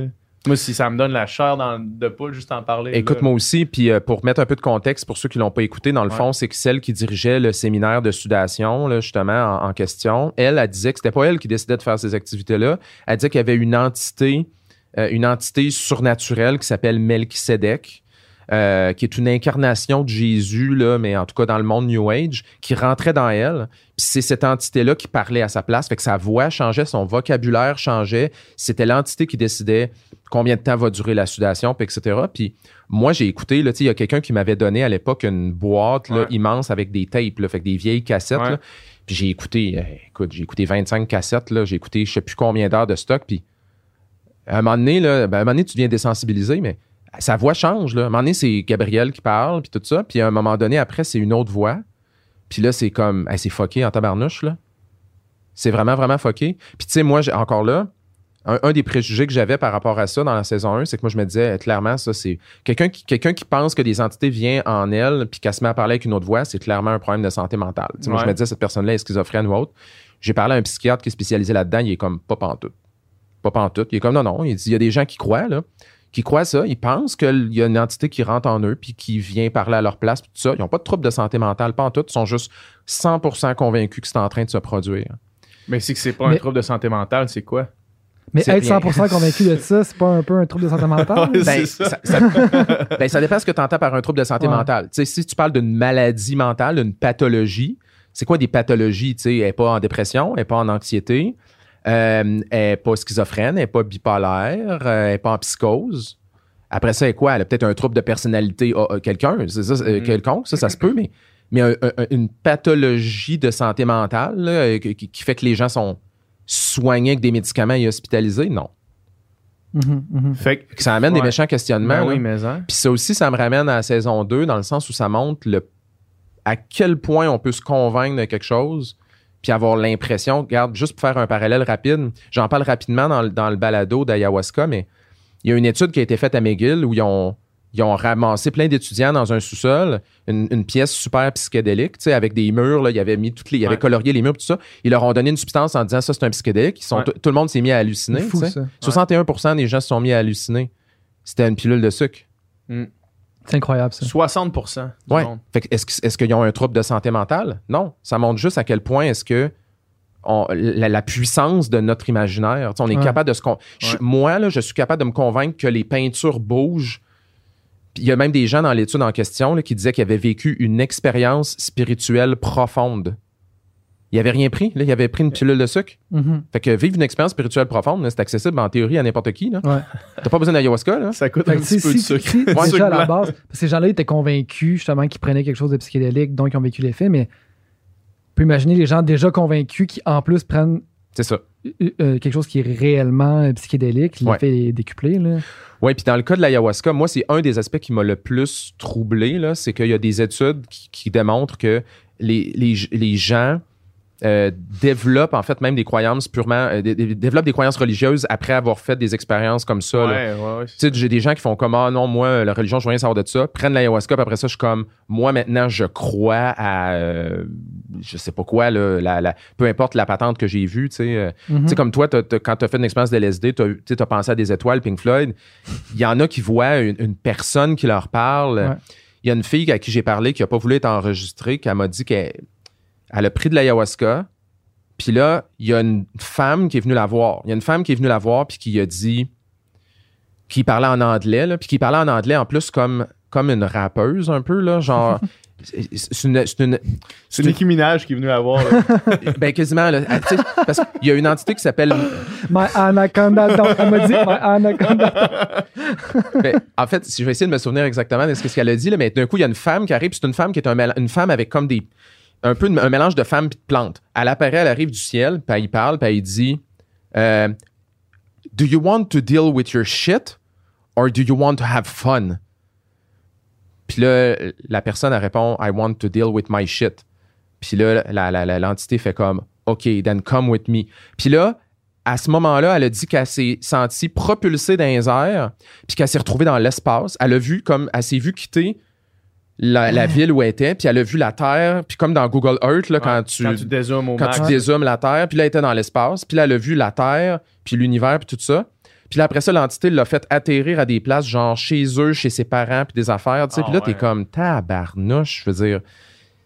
Fait qu'elle, quand elle sort de ça, elle est sûre que cette fille-là, c'est une, c'est une- c'est une divinité. Là. Oui, mais comme tu dis, elle, quand elle est arrivée là, elle avait déjà lu des tonnes d'affaires là-dessus. Elle avait lu que quand tu fais de l'ayahuasca, tu rencontres une divinité qui s'appelle Mama Ayahuasca, qui ressemble à une femme qui a une plante. Mhm. Elle va te, te, te promener à travers le monde, parce que souvent, c'est ça que les gens disent. Elle va te Ouais. promener, elle va te faire voir différents tableaux, elle va te faire des révélations sur ta vie, elle va te poser des questions. Donc, en réalité, ça a l'air fucké, mais, mais en réalité, ce qu'elle a vu, c'est ce qu'elle s'attendait à voir. Elle l'a manifesté, ouais. Totalement. tu sais. Ouais.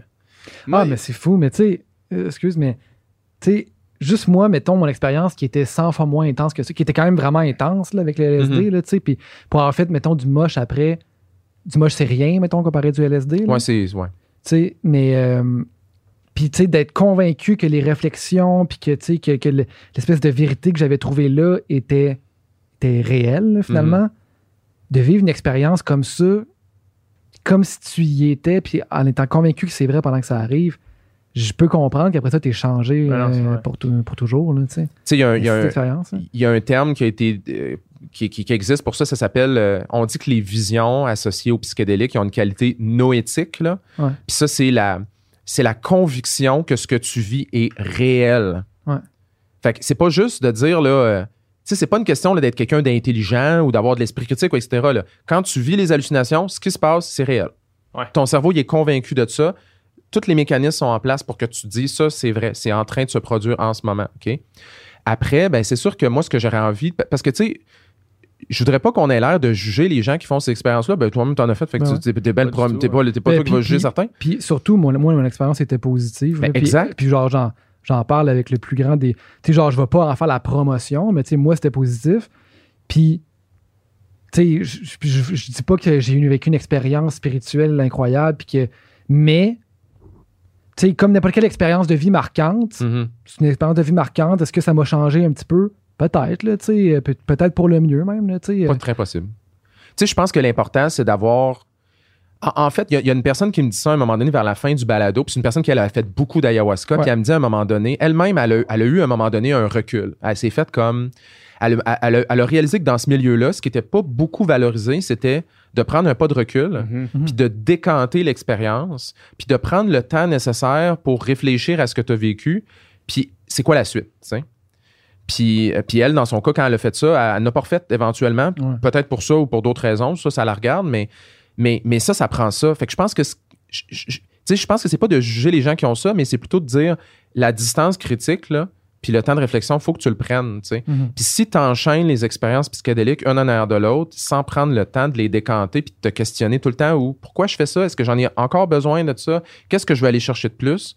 À mon avis, il est peut-être là le risque à un moment donné. Tu sais, toi, tu as fait ça une fois puis après, tu es Ouais. comme intéressant, mais. Tu sais, moi, j'ai pas C'est- une, at- une attirance un- vers Ouais. les drogues en général. Tu sais, j'ai fumé du pot une couple de fois dans ma vie. Mhm. Je bois pas tant d'alcool. C'est pas dans, dans ma nature. Puis c'était Mhm. comme. Ça a été proposé par des amis dans un contexte vraiment spécial. Puis, Mhm. tu sais, après ça, moi, je ressens pas le besoin de leur faire. Est-ce que je leur ferais dans ma vie, peut-être? Mais, tu sais, Mhm. genre. Mais, c'est ça. Mais c'est sûr que, si tu vas là pour régler des problèmes, puis là, une fois que tu le fais, on te dit, ben là, faut que tu le refasses.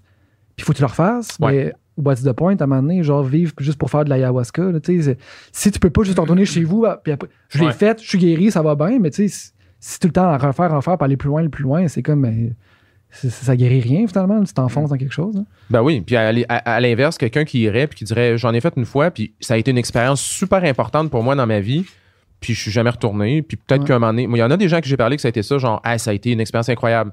Pas sûr que je vais y retourner, je veux dire, Ouais. euh, ben je vois, moi je vois pas de problème avec ça personnellement. Ouais. Non, non, c'est clair. Ouais. Puis, euh, tu sais, euh, tu parlais des, des gens qui sont devenus croyants après avoir fait, euh, après avoir fait ça. Moi, l'ami que je parlais tantôt, qui en, qui en a fait euh, une couple de fois, il dit, mais, tu sais, lui, il était pas nécessairement euh, croyant en la réincarnation, puis Mm. euh, en- dans le bouddhisme, puis ces choses-là. Mais il m'a dit, après avoir vu ce que j'ai vu, Mhm. j'ai de la misère à penser que ça se finit dans notre corps. mettons. Ouais, Ça, pis ça, euh, ça j'imagine que c'est peut-être quelque chose que tu as, eu, t'as entendu, là, parce que tout le temps. qui me disait, c- après avoir vu ça, là, mettons, vu où est-ce que je suis allé pendant, pendant ce trip-là, après avoir, vu- après avoir vu ce que j'ai vu, de la misère à penser que ça se finit à juste le, corps humain, là, tu sais. Un parallèle qu'on peut faire là, c'est les expériences de mort imminente. Ouais. Puis d'ailleurs, dans la communauté, tu sais ce qu'on appelle la communauté psychédélique, là, Ouais. c'est, pas, c'est, c'est du monde qui tripe sur les drogues psychédéliques, mais aussi sur d'autres expériences. Tu sais, comme il y a beaucoup de gens là-dedans qui font de la méditation, puis qui disent que ça les amène dans Ouais. des états de conscience altérés ou des choses comme ça.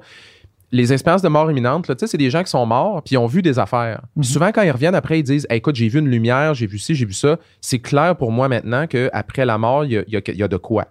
Mhm. Après, ben, c'est sûr que tu peux interpréter ça de différentes façons. Par exemple, il y a déjà des travaux qui ont démontré de façon assez convaincante que la fameuse, le fameux tunnel que tu vois quand tu meurs, il y a une explication reliée, je pense, au nerf, euh, au nerf optique. C'est comme le. euh, mon père m'avait parlé de ça l'autre fois. C'est comme le, le- le dernier capteur qui s'éteint Ouais. dans ton cerveau, c'est le nerf optique. Fait que c'est. Fait que tu vois de la lumière à la fin. Là. quelque chose comme ça, tu sais. Mhm. Euh, donc, il y a une explication 100% rationnelle.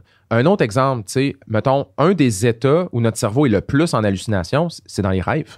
Ouais. Dans les rêves, là, tu vois bien des affaires, mais quand tu travailles dans ton rêve, tu te dis pas, My God, j'ai vu un autre monde, vérité, ce monde-là existe, tu sais. Ouais. Donc, qu'est-ce qui fait qu'un rêve, on l'associe pas à la réalité, mais que Certains l'associent à la réalité. Certains ils voient euh, C'est vrai. Des, des présages. Là, tu sais. Effectivement. Puis là, c'est là qu'on voit que tout l'univers de croyances vient jouer là-dedans. Ouais, c'est ça, euh, Avez-vous déjà entendu parler de la paralysie du sommeil? Ouais. Tu sais, Ouais. la paralysie du sommeil, pour ceux qui connaissent pas ça, c'est un, un- c'est un- une pathologie du sommeil. Donc, c'est un trouble de sommeil là, qui fait que au moment où tu t'endors, ton, ton, ton corps, tu sais, le, le corps est paralysé quand on s'endort. Donc, toutes nos, nos- les, les- les jonctions neuromusculaires qu'on appelle, là, donc toutes les nerfs s'éteignent, donc tu peux plus bouger. Mais le problème, c'est que ces gens-là, ce qui arrive, c'est que juste après que leur corps se soit paralysé, ils se réveillent. Mais ils peuvent plus bouger, fait qu'ils sont paralysés. Puis ça a l'air que tu vois des affaires fuckées, là, Ah, genre... moi, ça, euh, moi, ça ça m'arrive. T'es-tu sérieux? Ah, ça- C'est-tu Ben, peurant? ou- est- ça, là, ça, ça a comme arrêté, mais pendant une période, genre, je me Ça réveillais. arriver euh, souvent quand même pendant une période de temps. je faisais des cauchemars. Puis là, je me réveillais en hurlant, Mhm. mais en pouvant pas bouger, puis en, en essayant d'ouvrir mes yeux, en essayant de me réveiller, mais en n'étant pas vraiment capable, mais en, Pendant qu'il se passait des en affaires étant quand même vraiment horribles comme dans ta tête. entre deux en plus, mondes, puis... euh, puis tu sais, toi, tu m'as déjà entendu crier la nuit, Ouais, tu sais, ouais. puis euh, oh, ouais, ça, ça m'est arrivé quand même plusieurs fois, là, de, de hurler, puis d'être comme paralysé, puis de... c'est vraiment pas le fun. Puis ça a l'air vrai. Ah ouais, ouais. Fait que la, les- la paralysie du sommeil, puis plus largement aussi ce qu'on appelle les hallucinations hypnagogiques, tout, tout ce qui se passe dans notre cerveau au, entre, au moment où tu t'endors. Tu sais, genre, je suis en train de m'endormir, Mhm. ton cerveau, il te fait voir des affaires. Tu peux avoir des hallucinations auditives, visuelles, sensorielles pendant que tu t'endors. Ouais, le, fam- le fameux avoir l'impression de tomber. Là. Exact. dormir, puis tu fais Ah! Ou, ou- ou- ou de voir des formes ou d'entendre quelqu'un parler. Puis Ouais. la paralysie du sommeil, c'est la version extrême de ça. Mais ces mécanismes-là, c'est l'explication principale pour, que, pour tous les phénomènes paranormaux depuis le début de l'histoire de l'humanité. Les enlève, en fait, les enlèvements par des extraterrestres, la possession démonique là, par des, des, des, des- des démons, euh, les, les visites par des fantômes, c'est la principale hypothèse pour expliquer tous ces phénomènes-là. Fait que ça veut dire que pendant des milliers d'années, les êtres humains ont vécu ces choses-là qui sont tout à fait normales.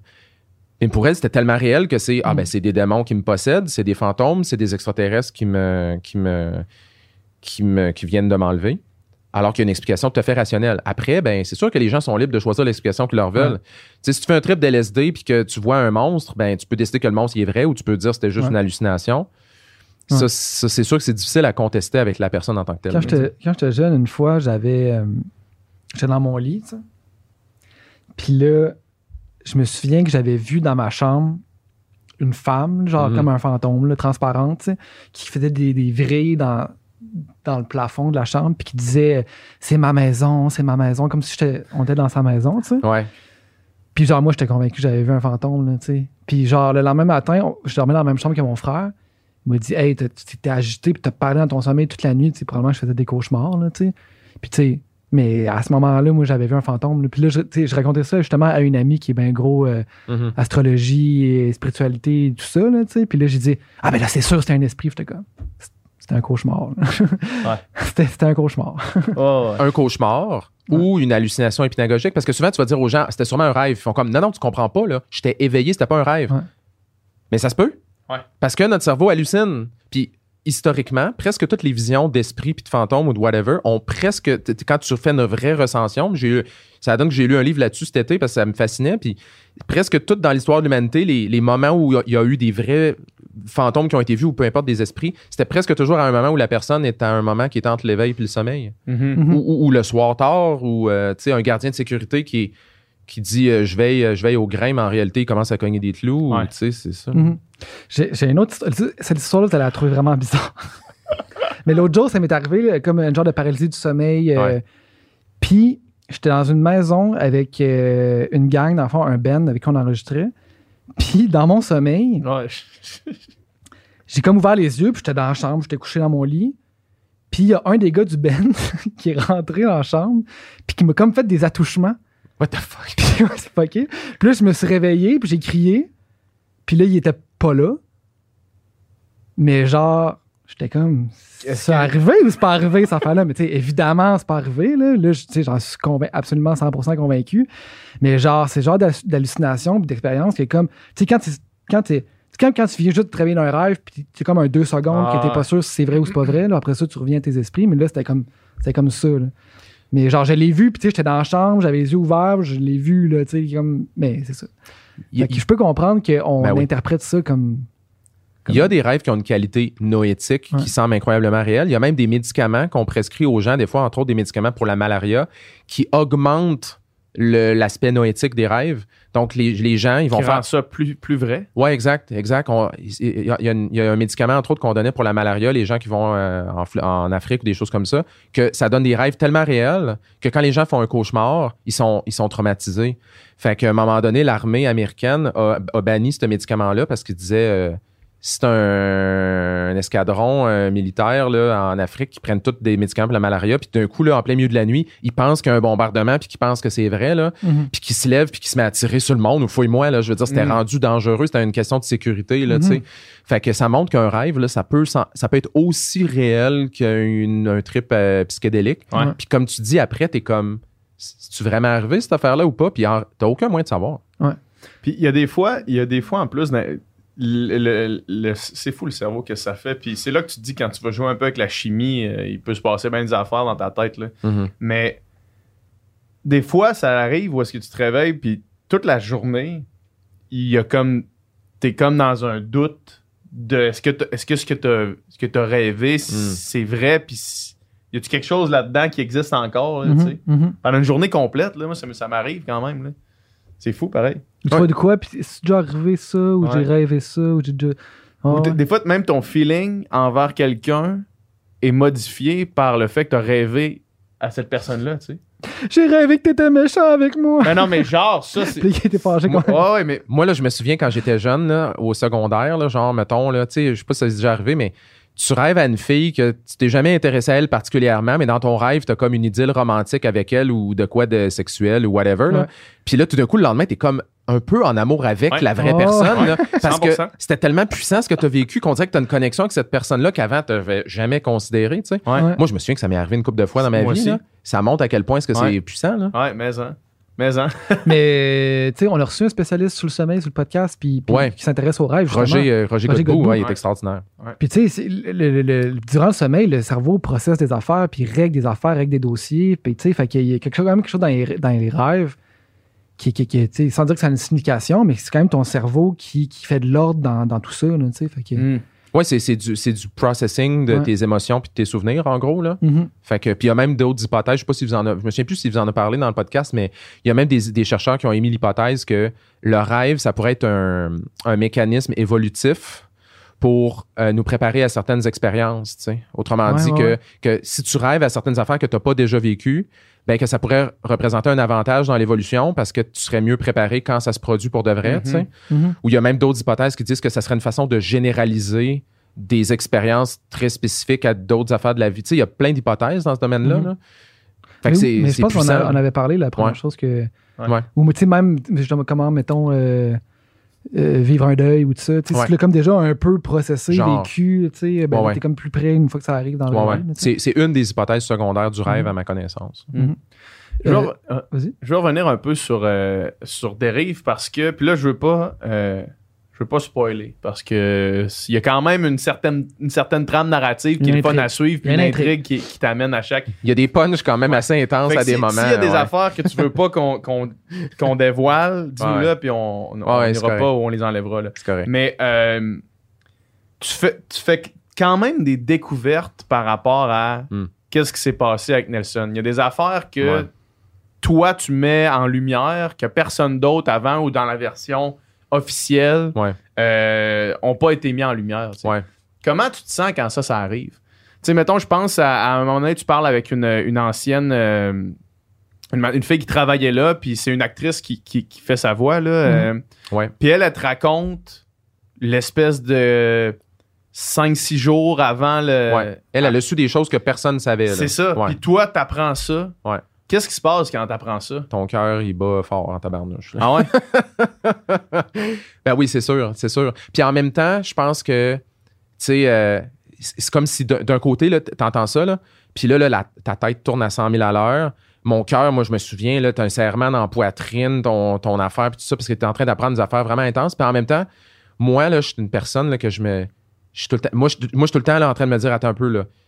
Peut-être que c'est pas vrai, là. Tu Peut-être Mhm. que c'est pas vrai. Mhm. Il va falloir que je corrobore ça après, puis etc. Mhm. Puis. euh, fait que c'est un, c'est un mélange d'émotions vraiment intense. Puis en tu plus, il y a des choses dans ce que t'apprends, pour pas tomber trop dans le spécifique, il y a des choses que, que t'apprends à ce moment-là que t'ignores même, c'est c'est de quoi te parle, là, tu sais. Ah, euh, un moment donné, là, elle me parle de. Un moment donné, elle me parle de quelque chose que Nelson a- aurait fait finalement, que, Ouais.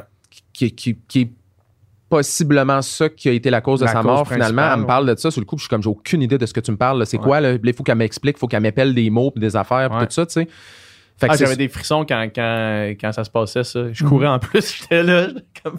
Ben, je suis content que tu me dises ça parce que moi, je voulais que ça soit la vraie voix de la personne. Ouais. Qui, elle, elle parle en anglais, la vraie personne Ouais. qui a fait ça, là, celle que j'appelle Louisa. Puis euh, finalement, à la dernière minute, quand je l'ai recontacté en lui disant Hey, tout est cool hein, pour le documentaire, elle a fait Tu mets pas ma voix, moi, mon gars. Puis tout, j'ai fait Oh shit, OK, je- je- on s'était mal compris. Puis euh, ou peut-être qu'elle a changé d'idée en cours de route, puis tout. Fait que moi, j'avais peur qu'il y ait quelque chose qui se perde. Ah non, non, non. Mais avec la comédienne, on a travaillé un peu pour que ça sorte bien. Mais euh, c'est ça, ouais. C'est. Tu sais, oui, t'as as, l'impression que là, tu viens de découvrir de quoi de super gros. Là. Puis non seulement ça, ça te dépasse, c'est overwhelming dans un sens, mais après, il y a aussi le sentiment overwhelming de comment je vais faire pour corroborer ça. Trouver ça. Puis je me souviens, moi, je travaille avec, avec des gens à Radio-Canada, entre autres avec, euh, avec Joanie Larue, euh, qui est la, ma chef de contenu chez Radio-Canada, qui est la personne qui m'accompagne le plus. Puis je lui dis allô au cas où elle écoute en ce moment. Puis je me souviens que Joanie, elle m'avait dit à un moment donné quelque chose, que c'est une phrase qui m'a marqué. Elle m'a dit Moi, ma plus grande peur, c'est que on sache ce qui s'est passé, mais, Mais qu'on qu'on puisse puisse pas le dire. jamais le dire. Mhm. À cause que vous vous pouvez pas le corroborer, dans le fond. Exact. Admettons là, que quelqu'un me dit Olivier, là, moi, je le sais ce qui s'est passé, c'est ça. Et que c'est la seule personne qui me fait cette version-là, ben moi, je peux pas le dire. Ouais. Mhm. Puis ça, c'est la différence entre ce que tu- on, dit- on jasait au tout début là, du balado. là. C'est ce qui fait la différence entre si moi je décide de faire ma propre enquête puis de faire une vidéo YouTube là-dessus, c'est fine. Mais je peux dire ce que je veux. Puis après, ben, tu t'exposes à peut-être, je sais pas, des poursuites ou autre. Euh, dans un contexte où tu travailles avec des normes, tu peux pas faire ça. Ouais. Mhm. Fait que moi, c'est sûr que ma tête spinait à cause de ce qu'elle était en train de me dire. J'essayais de comprendre, j'essayais de la suivre. Puis en même temps, j'étais comme, man, comment est-ce que je vais faire pour valider ça après, tu sais? Ça me prend deux ou trois personnes qui me confirment ça. là. Ouais, idéalement trois, là, Ouais. tu sais. Puis là, tu te dis, elle, là, ça m'a tout pris, cette fille-là en particulier à qui je parle. là. Mhm. Moi, je trouve que ça relève du miracle. Que tu aies pu y parler. Ben, totalement, parce que la façon que je l'ai trouvé, c'est que son, son nom apparaissait dans des commentaires dans différents endroits, mais son nom, il était tout le temps barré.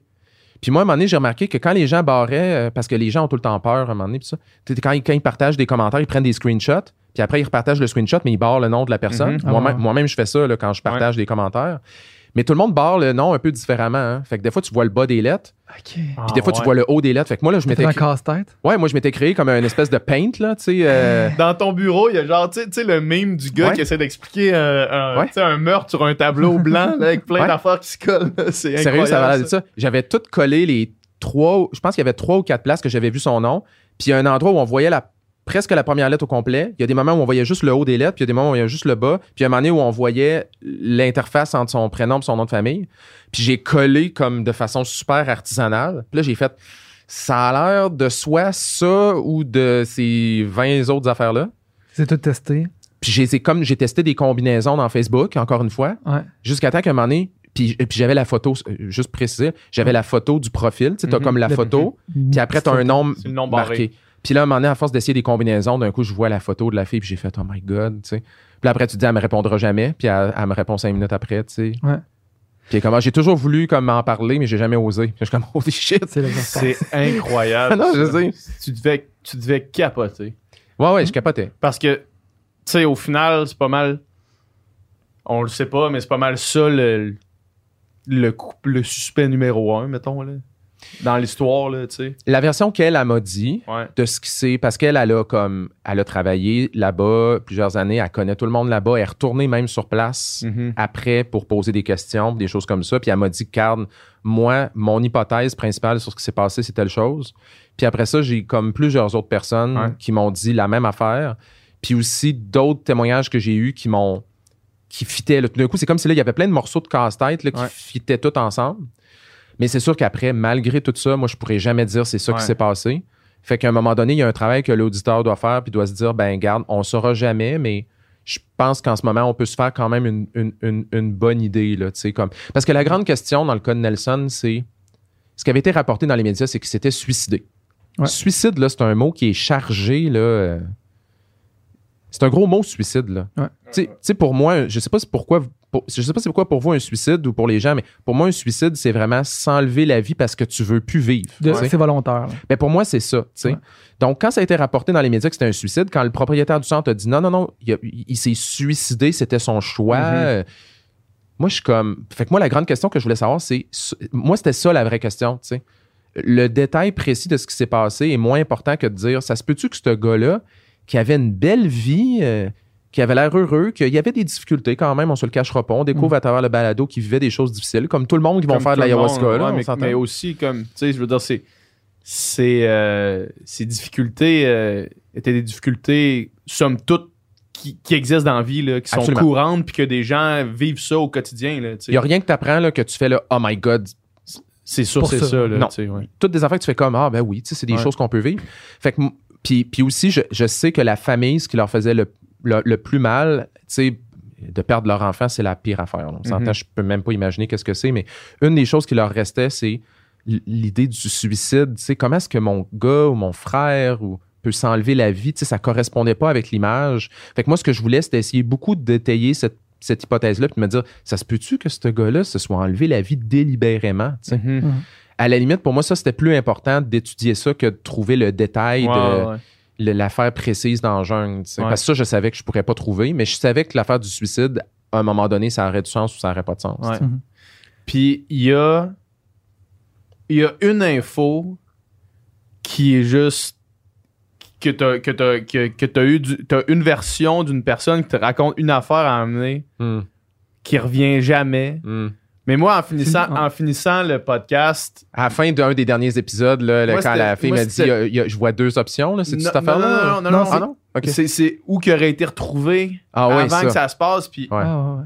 puis moi j'ai terminé le podcast, je me suis dit Hum, cette info-là est, Ouais. est arrivée comme de façon trop naturelle dans comment hum, la personne te l'a raconté hum, pour que ce soit une pure fabulation, une pure invention. On dirait que moi, en finissant le podcast, tout semblait être. Somme toute, j'avais une idée assez claire, mais il restait ça. Ouais. que moi, je me disais. What the fuck? Tu sais, je, je- je peux peut-être donner un petit peu d'informations quand même pour pas que les gens aient l'impression qu'ils sont comme de quoi ils parlent. Ah, ils vont l'écouter, ils vont savoir après. Là. euh, tu sais, dans le fond, bon, tu sais, Nelson, Nelson, il était là-bas, il était au centre d'ayahuasca, dans le milieu de la jungle amazonienne, Mhm. là, loin de toute forme de civilisation. Mhm. Et là, on sait qu'à un moment donné, il a pris de l'ayahuasca. Ça, ça, on le sait. Ça, c'est clair. Et là, plusieurs jours plus tard, il s'est enlevé la vie, là, il s'est fait infliger des blessures mortelles avec un, avec un couteau. Bon. Devant des gens qui l'ont vu faire ça. Euh, euh, apparemment. Ouais. OK, bon. Et là, finalement, il y, a, il y a à un moment donné, il y a des versions divergentes à savoir comment ça s'est passé, cette affaire-là. là. Tu sais, genre, euh, il y en a un qui dit Ah, ben là, euh, il, est, il est sorti, il est sorti de sa chambre, puis il allait bien, puis après ça, il s'est poignardé. Un autre qui dit Non, non, on l'a retrouvé à telle place, tu sais, puis euh, finalement, on l'a ramené, puis tu sais, c'est de ça que tu parles. Ouais, là. Bon, exact. moi, c'est sûr que quand j'entends une affaire de même, là, ça, ça regarde pas bien. là. Je veux dire, un détail aussi fondamental de attends un peu, là, le, le jour où il s'est enlevé la vie, qu'est-ce qui s'est passé précisément? Et là, tu as des versions complètement contradictoires. Puis dans ce cas-ci, c'est quasiment la parole d'un contre la parole Ouais. de l'autre. Fait que ça, là, honnêtement, la seule façon qu'on pourrait avoir la réponse à ça, ça serait s'il y avait eu une enquête policière complète au Pérou, qu'il y avait eu des, en- des entrevues où ils font venir le monde, Mhm. ils t'assoient là, tout seul, puis toi, c'est quoi ta version? Parfait. Toi, c'est quoi ta version? Parfait. Ouais, toi, c'est quoi ta... Comme ils font ouais, dans une vraie Ouais. enquête, là, je veux Ouais. dire, on le voit. Là. Ouais. Mais parce que ça. moi, pour moi, c'est la seule affaire qui, qui laisse un doute planer sur la nature de- du décès, mettons. Ah ouais? Ouais. Pour toi, c'est le. on a tout un élément. Ouais. Moi, j'en parle à du monde autour de moi, puis tout le monde accroche sur une affaire Ben, en fait, différente. en fait, pour moi, c'est le détail incriminant, on dirait. Ah ouais. Ouais. Tu vois, euh, moi, pour moi, pendant des. OK, c'est super intéressant. Puis je, je spoil rien en disant ça, anyways, parce que ça arrive assez rapidement dans la série, mais il y, y a une coupe de détails comme ça qui sont, un, complètement contradictoires. là, des Ouais. choses où tu es comme, OK, ces versions-là ne fit pas. là, C'est soit Ouais. un ou l'autre, pas les deux. Bon. Mhm. Fait que cette affaire-là de comment, comment est-ce que ça s'est passé juste avant, le, mettons, les minutes Ouais. qui ont suivi. Qui ont précédé, là. qui ont précédé. Ça, il y a des versions contradictoires. Une autre version contradictoire, c'est quand ils l'ont retrouvé, il, y avait les poignets taillés. OK? Euh, et là, encore là, tu as des versions différentes. Il y, en a un- il y en a un qui dit ah, c'est arrivé dans telle circonstance, puis l'autre a dit non, non. euh, tu sais. Fait qu'il y a ça. Euh, moi, là, moi, personnellement, c'est euh, c'est les- les- les- la fameuse idée qu'il n'y avait pas de, de traces d'hallucinogènes dans son sang. Ouais. Puis ça, je le dis dès le premier épisode, fait que Ouais. c'est pas un secret. Quand la presse a contacté le propriétaire du centre chamanique au Pérou, il a dit il y a eu des analyses sanguines sur Nelson à l'hôpital. Mhm. Il est rentré à l'hôpital là, quand il s'est blessé. Il est rentré à l'hôpital. Ils ont fait des analyses sanguines, puis ils n'ont pas trouvé de traces d'ayahuasca dans son sang. Moi, là, c'est sûr qu'on s'entend, là. Si c'est vrai, là, ben, Colin. Je veux dire, clairement, il, il s'est enlevé la vie, là. Je veux Ouais. dire, c'est pas de Moi, là, moi, c'était ça mon affaire. Tu vois, toi, Ouais. c'est, toi, c'est l'affaire de, l'affaire de où il a été retrouvé, puis tout. Ouais. Moi, c'est la fameuse affaire des analyses sanguines. Ouais. Il y en a que c'est l'affaire des poignets, euh, il y en a que c'est d'autres affaires, tu sais. Mm. euh, Il, y a Ça. un témoignage qui s'arrêtait le fun d'avoir qui est pas là. Il y a une personne clé, je trouve. plusieurs personnes. La personne qui a dit ça, là, comment qu'elle avait- qu'elle qu'elle l'avait retrouvé. Oui, totalement. totalement. Les, les gens, en fait, les personnes qui étaient sur place au moment où ça s'est produit en tant que tel, euh, j'ai pas été capable de les rejoindre. Puis je spoil rien en disant ça, là, parce que honnêtement, la quantité de monde à qui j'ai parlé, je pense que c'est aucunement décevant. de toute façon, tu sais. Sinon- Ouais. Euh, sur le coup, je me disais, c'est-tu décevant? Puis après, je suis comme, non, pas tant que ça. Non, non. Euh, mais c'est ça, tu sais. Puis, puis même là, mettons, là, mettons que je parle à une personne qui est comme, non, non, moi, j'étais devant lui là, quand c'est arrivé. Là. Ouais. Je peux-tu lui faire confiance? à cette Non, personne? Ça. ça. Puis encore là, si on se ramène à la règle dans le journaliste que je suis obligé de suivre, moi, il faut que je corrobore l'information. Fait qu'à la limite, une personne qui me dit j'étais tout seul avec lui quand il est arrivé à l'affaire, Ouais. je sais pas plus. Mais parenthèse, la presse qui publie un article là-dessus, en donnant de l'information là-dessus, Mhm.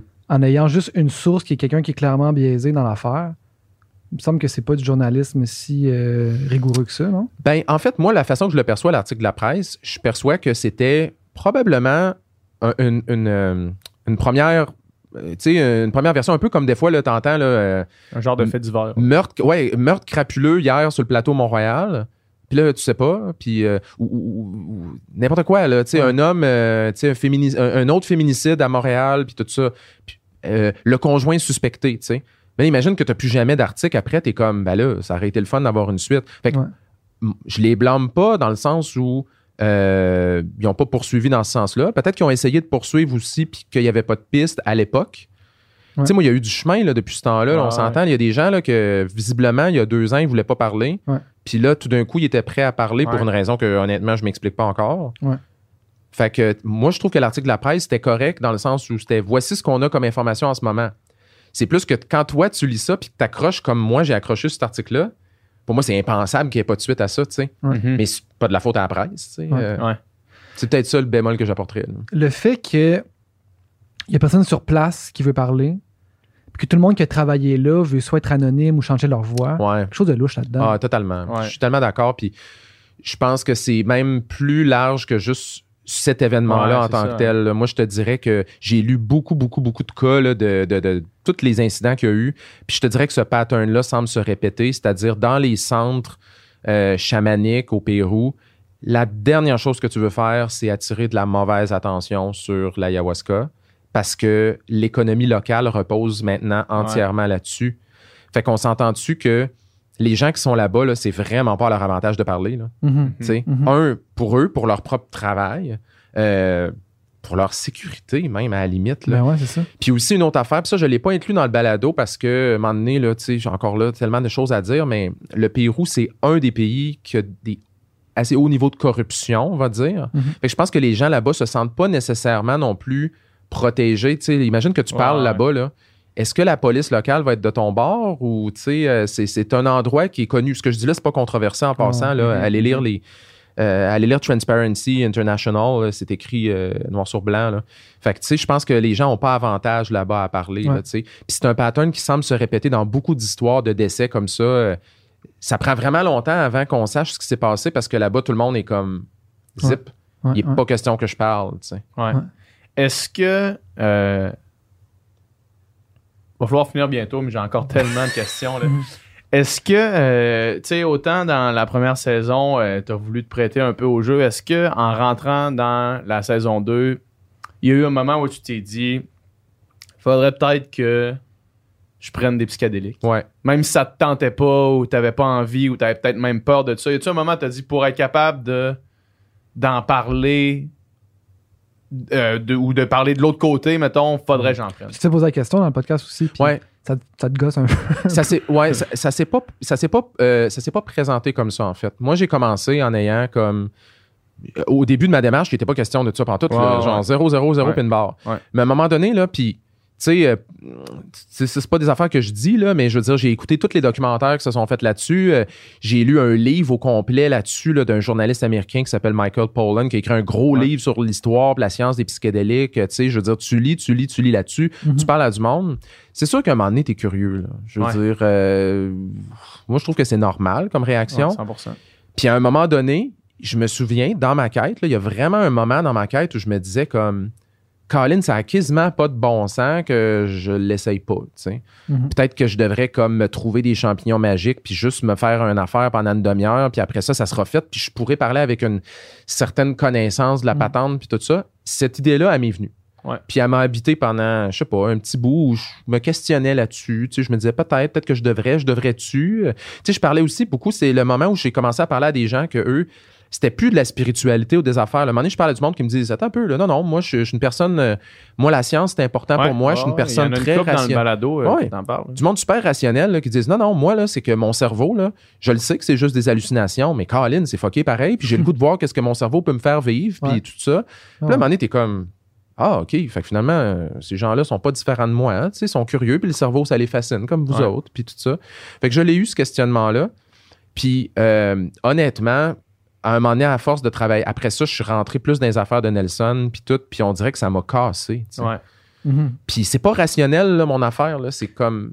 J'ai eu un moment de remise en question, je me suis dit, je devrais-tu? Ouais. Puis à un moment donné, l'envie m'a vraiment parti, Ah, mais non, solide. là. On peut comprendre. Puis elle est Il- plus là, tu sais. Il y a un Ouais. monde de différence entre les champignons magiques, mettons, puis l'ayahuasca, pareil. Mais hein, ça n'a pas rapport, Ah, honnêtement. ouais. Il n'y a pas de.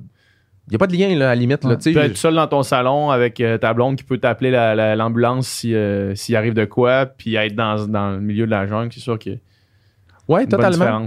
totalement. Puis euh, je l'ai mis, je l'ai laissé ce moment-là dans le balado où je me questionne là-dessus Ouais. parce que je trouvais que c'était important pour la quête. Parce que j'ai une quête personnelle à travers la Ouais. saison qui est de comprendre ma peur des drogues. Mhm. Puis je trouve certaines réponses sans pouvoir être certain de tout ça. Tu sais, j'ai un historique familial qui, qui est peut-être un peu weird à ce niveau-là, puis non.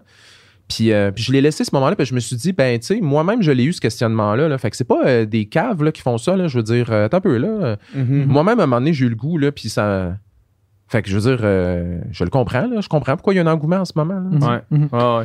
Puis parlant d'engouement, justement, tu sais, c'est l'utilisation de champignons magiques. Hmm. Tu sais, là, on parle euh, de, de microdosage, puis ça, c'est de plus en plus populaire. Ouais, Tout ça, ce c'est que- une autre affaire. Toi, c'est quelque chose qui, qui, qui, qui te fait peur, justement, ou qui te. qui- Puis je suis pas le seul. Ouais, ouais. Le microdosage, ça, c'est vraiment une autre affaire, là, complètement, ben, complètement différente. Euh, De, de- microdosage de manière euh, régulière, de manière quotidienne. C'est ça, parce que peut-être pour ceux qui connaissent moins le concept, depuis le début, tout ce qu'on a jasé depuis le début, c'est vivre des expériences psychédéliques profondes, là, que tu Mhm. prends une substance, t'hallucines, tu sais. Ouais. Bon. Euh, microdosage, c'est différent. Microdosage, c'est de prendre des substances. Généralement, on parle de substances psychédéliques. Ça peut être du LSD, des champignons magiques. Des, des- il y en a qui font ça avec de la kétamine ou euh, peu importe. Puis, mais ils en prennent des toutes petites doses. Euh, puis, ça fait aucun effet. là. Ils n'ont aucun effet au niveau hallucinogène parce que c'est pas assez fort. Mais ils prennent ça comme un antidépresseur, carrément. C'est, j'en prends une petite dose à chaque jour. Puis j'ai l'impression que ça améliore mon humeur, euh, que ça diminue mon anxiété, euh, des choses comme ça. là. Mhm. Puis ça, ce mouvement-là, en ce moment, c'est huge, là, c'est immense. Mhm. Même moi, j'ai parlé à beaucoup de gens de la communauté psychédélique, là, ben du monde qui ont qui sont inquiets eux-mêmes, là, du monde qui sont à fond dans les, dans les psychédéliques là, et qui ont peur de, de- du microdosage en ce moment. Là. Hmm. Beaucoup d'experts sont préoccupés, mais aussi des gens de la communauté psychédélique eux-mêmes. J'ai parlé à, entre autres, je parlais à la directrice exécutive de la Société psychédélique Montréal, là, puis elle a dit honnêtement, là, ça me dépasse. Elle a dit moi, ça c'est rendu plus loin que moi, moi-même, tu sais, comme. C'est. Complètement une autre affaire. Le, là. le problème là-dedans, c'est-tu la substance en tant que telle ou c'est le fait que les gens s'automédicamentent, dans le fond? En fait, c'est un et l'autre et les deux, là, parce que euh, le raisonnement là, de tout ça, c'est que les gens se disent, ben là, c'est des molécules intéressantes qui ont des Ouais. effets sur le cerveau. Quand tu lis sur Internet, tu lis juste des affaires positives. Fait qu'eux, ils se disent, moi, je veux pas être buzzé à longueur de journée, mais si j'en prends juste des petites doses, ça m'aide. Bon. Euh, Là, après ça, la question, c'est ouais, mais attends, mais qu'est-ce que ça fait exactement sur le cerveau? Tu sais, qu'est-ce que ça fait précisément? Les psychédéliques, on sait qu'il y a juste au niveau du système sérotoninergique. Donc, la sérotonine. Savez, quelle autre molécule, connaissez-vous d'autres molécules qui agissent au niveau de la sérotonine? Ah. Euh, personnellement, non. Non. mais- Les antidépresseurs. OK. Tu sais, les antidépresseurs, la, ma- la vaste majorité des antidépresseurs fonctionnent au niveau du système sérotoninergique. OK. Les antidépresseurs, euh, en- les médicaments sur ordonnance. Donc, c'est pas, c'est pas fou de penser que les psychédéliques qui agissent au niveau de la sérotonine puissent avoir un effet à ce niveau-là. OK? Mhm. Sauf que là, maintenant, la question, c'est de se dire, euh, un, est-ce que ça marche pour de vrai? Puis deux, est-ce qu'il y a des risques? Ouais. Parce que les antidépresseurs, on peut aimer ça ou pas. Là, puis, tu sais, moi, je suis pas un apologiste des antidépresseurs. Je pense qu'ils sont très intéressants pour les bonnes personnes, puis moins dans d'autres cas. Mais ça fait quand même 50 ans qu'on les utilise, tu sais, puis qu'on les étudie en détail, puis on Mhm. les connaît. Ouais. Euh, en ce moment, là, le microdosage, il n'y en a pas d'études. Il n'y en a pas. Là. Puis les premières études qui ont été faites, là, ils ont commencé à faire des études bien faites. Parce qu'il y a eu des études qui ont été faites sur le microdosage où les gens prennent des microdoses de champignons magiques, de LSD, etc. Des études qui avaient une méthodologie complètement absurde. Là, je veux dire, euh, exemple, là, je te. Je sais pas, là, je, je prends vous autres, puis euh, 30 autres de vos amis, je vous donne des microdoses, puis je vous demande ça vous a-tu aidé? Vous me répondez oui, puis je suis comme cool. 80, Es-tu bien? Ouais, je suis bien. 90. non, mais j'en ci- j'en cite un exemple dans mon, dans mon balado. Là. Je dis qu'il y a un moment donné, Ouais. une grande étude internationale qui a révélé que l'ayahuasca euh, traite la dépression et l'anxiété. Ce qu'on fait, c'est qu'ils ont demandé aux gens qui ont fait de l'ayahuasca, ça vous a-tu aidé? 94% des gens disent oui. Je suis comme, attends, c'est une étude, ça? Mhm. Bon. Le microdosage, c'est presque toutes les études, c'est ça. C'est qu'ils demandent aux gens, est-ce que ça vous aide pour diminuer votre anxiété? Ah, ouais, ouais, vraiment. Ouais. Mais quand tu fais des études avec un placebo, là, vraiment une étude où que les deux personnes, tu sais, tu donnes un À truc la- à aux gens, double aveugle, les gens savent pas ce qu'ils prennent, etc. Là, ben, en ce moment, il n'y a pas d'effet. Ah ouais. Je dis pas que dans cinq ans, ça va être la même affaire. Peut-être dans cinq ans, on va être comme, ah, là, on a plus Mais d'études où il y a où des est-ce effets. qu'on en est maintenant? Ça n'a pas d'effet. En ce moment, ce qu'on voit, c'est que c'est de l'effet placebo, principalement. Puis là, ben maintenant, les gens, il y a des gens qui vont dire, bah, on s'en fout, là, si c'est de l'effet placebo, puis ça me fait du bien, c'est pas grave. Mais attends, le problème, c'est que ces substances-là, sont associées à des risques aussi. Mhm. Il y a des risques associés à ces substances-là.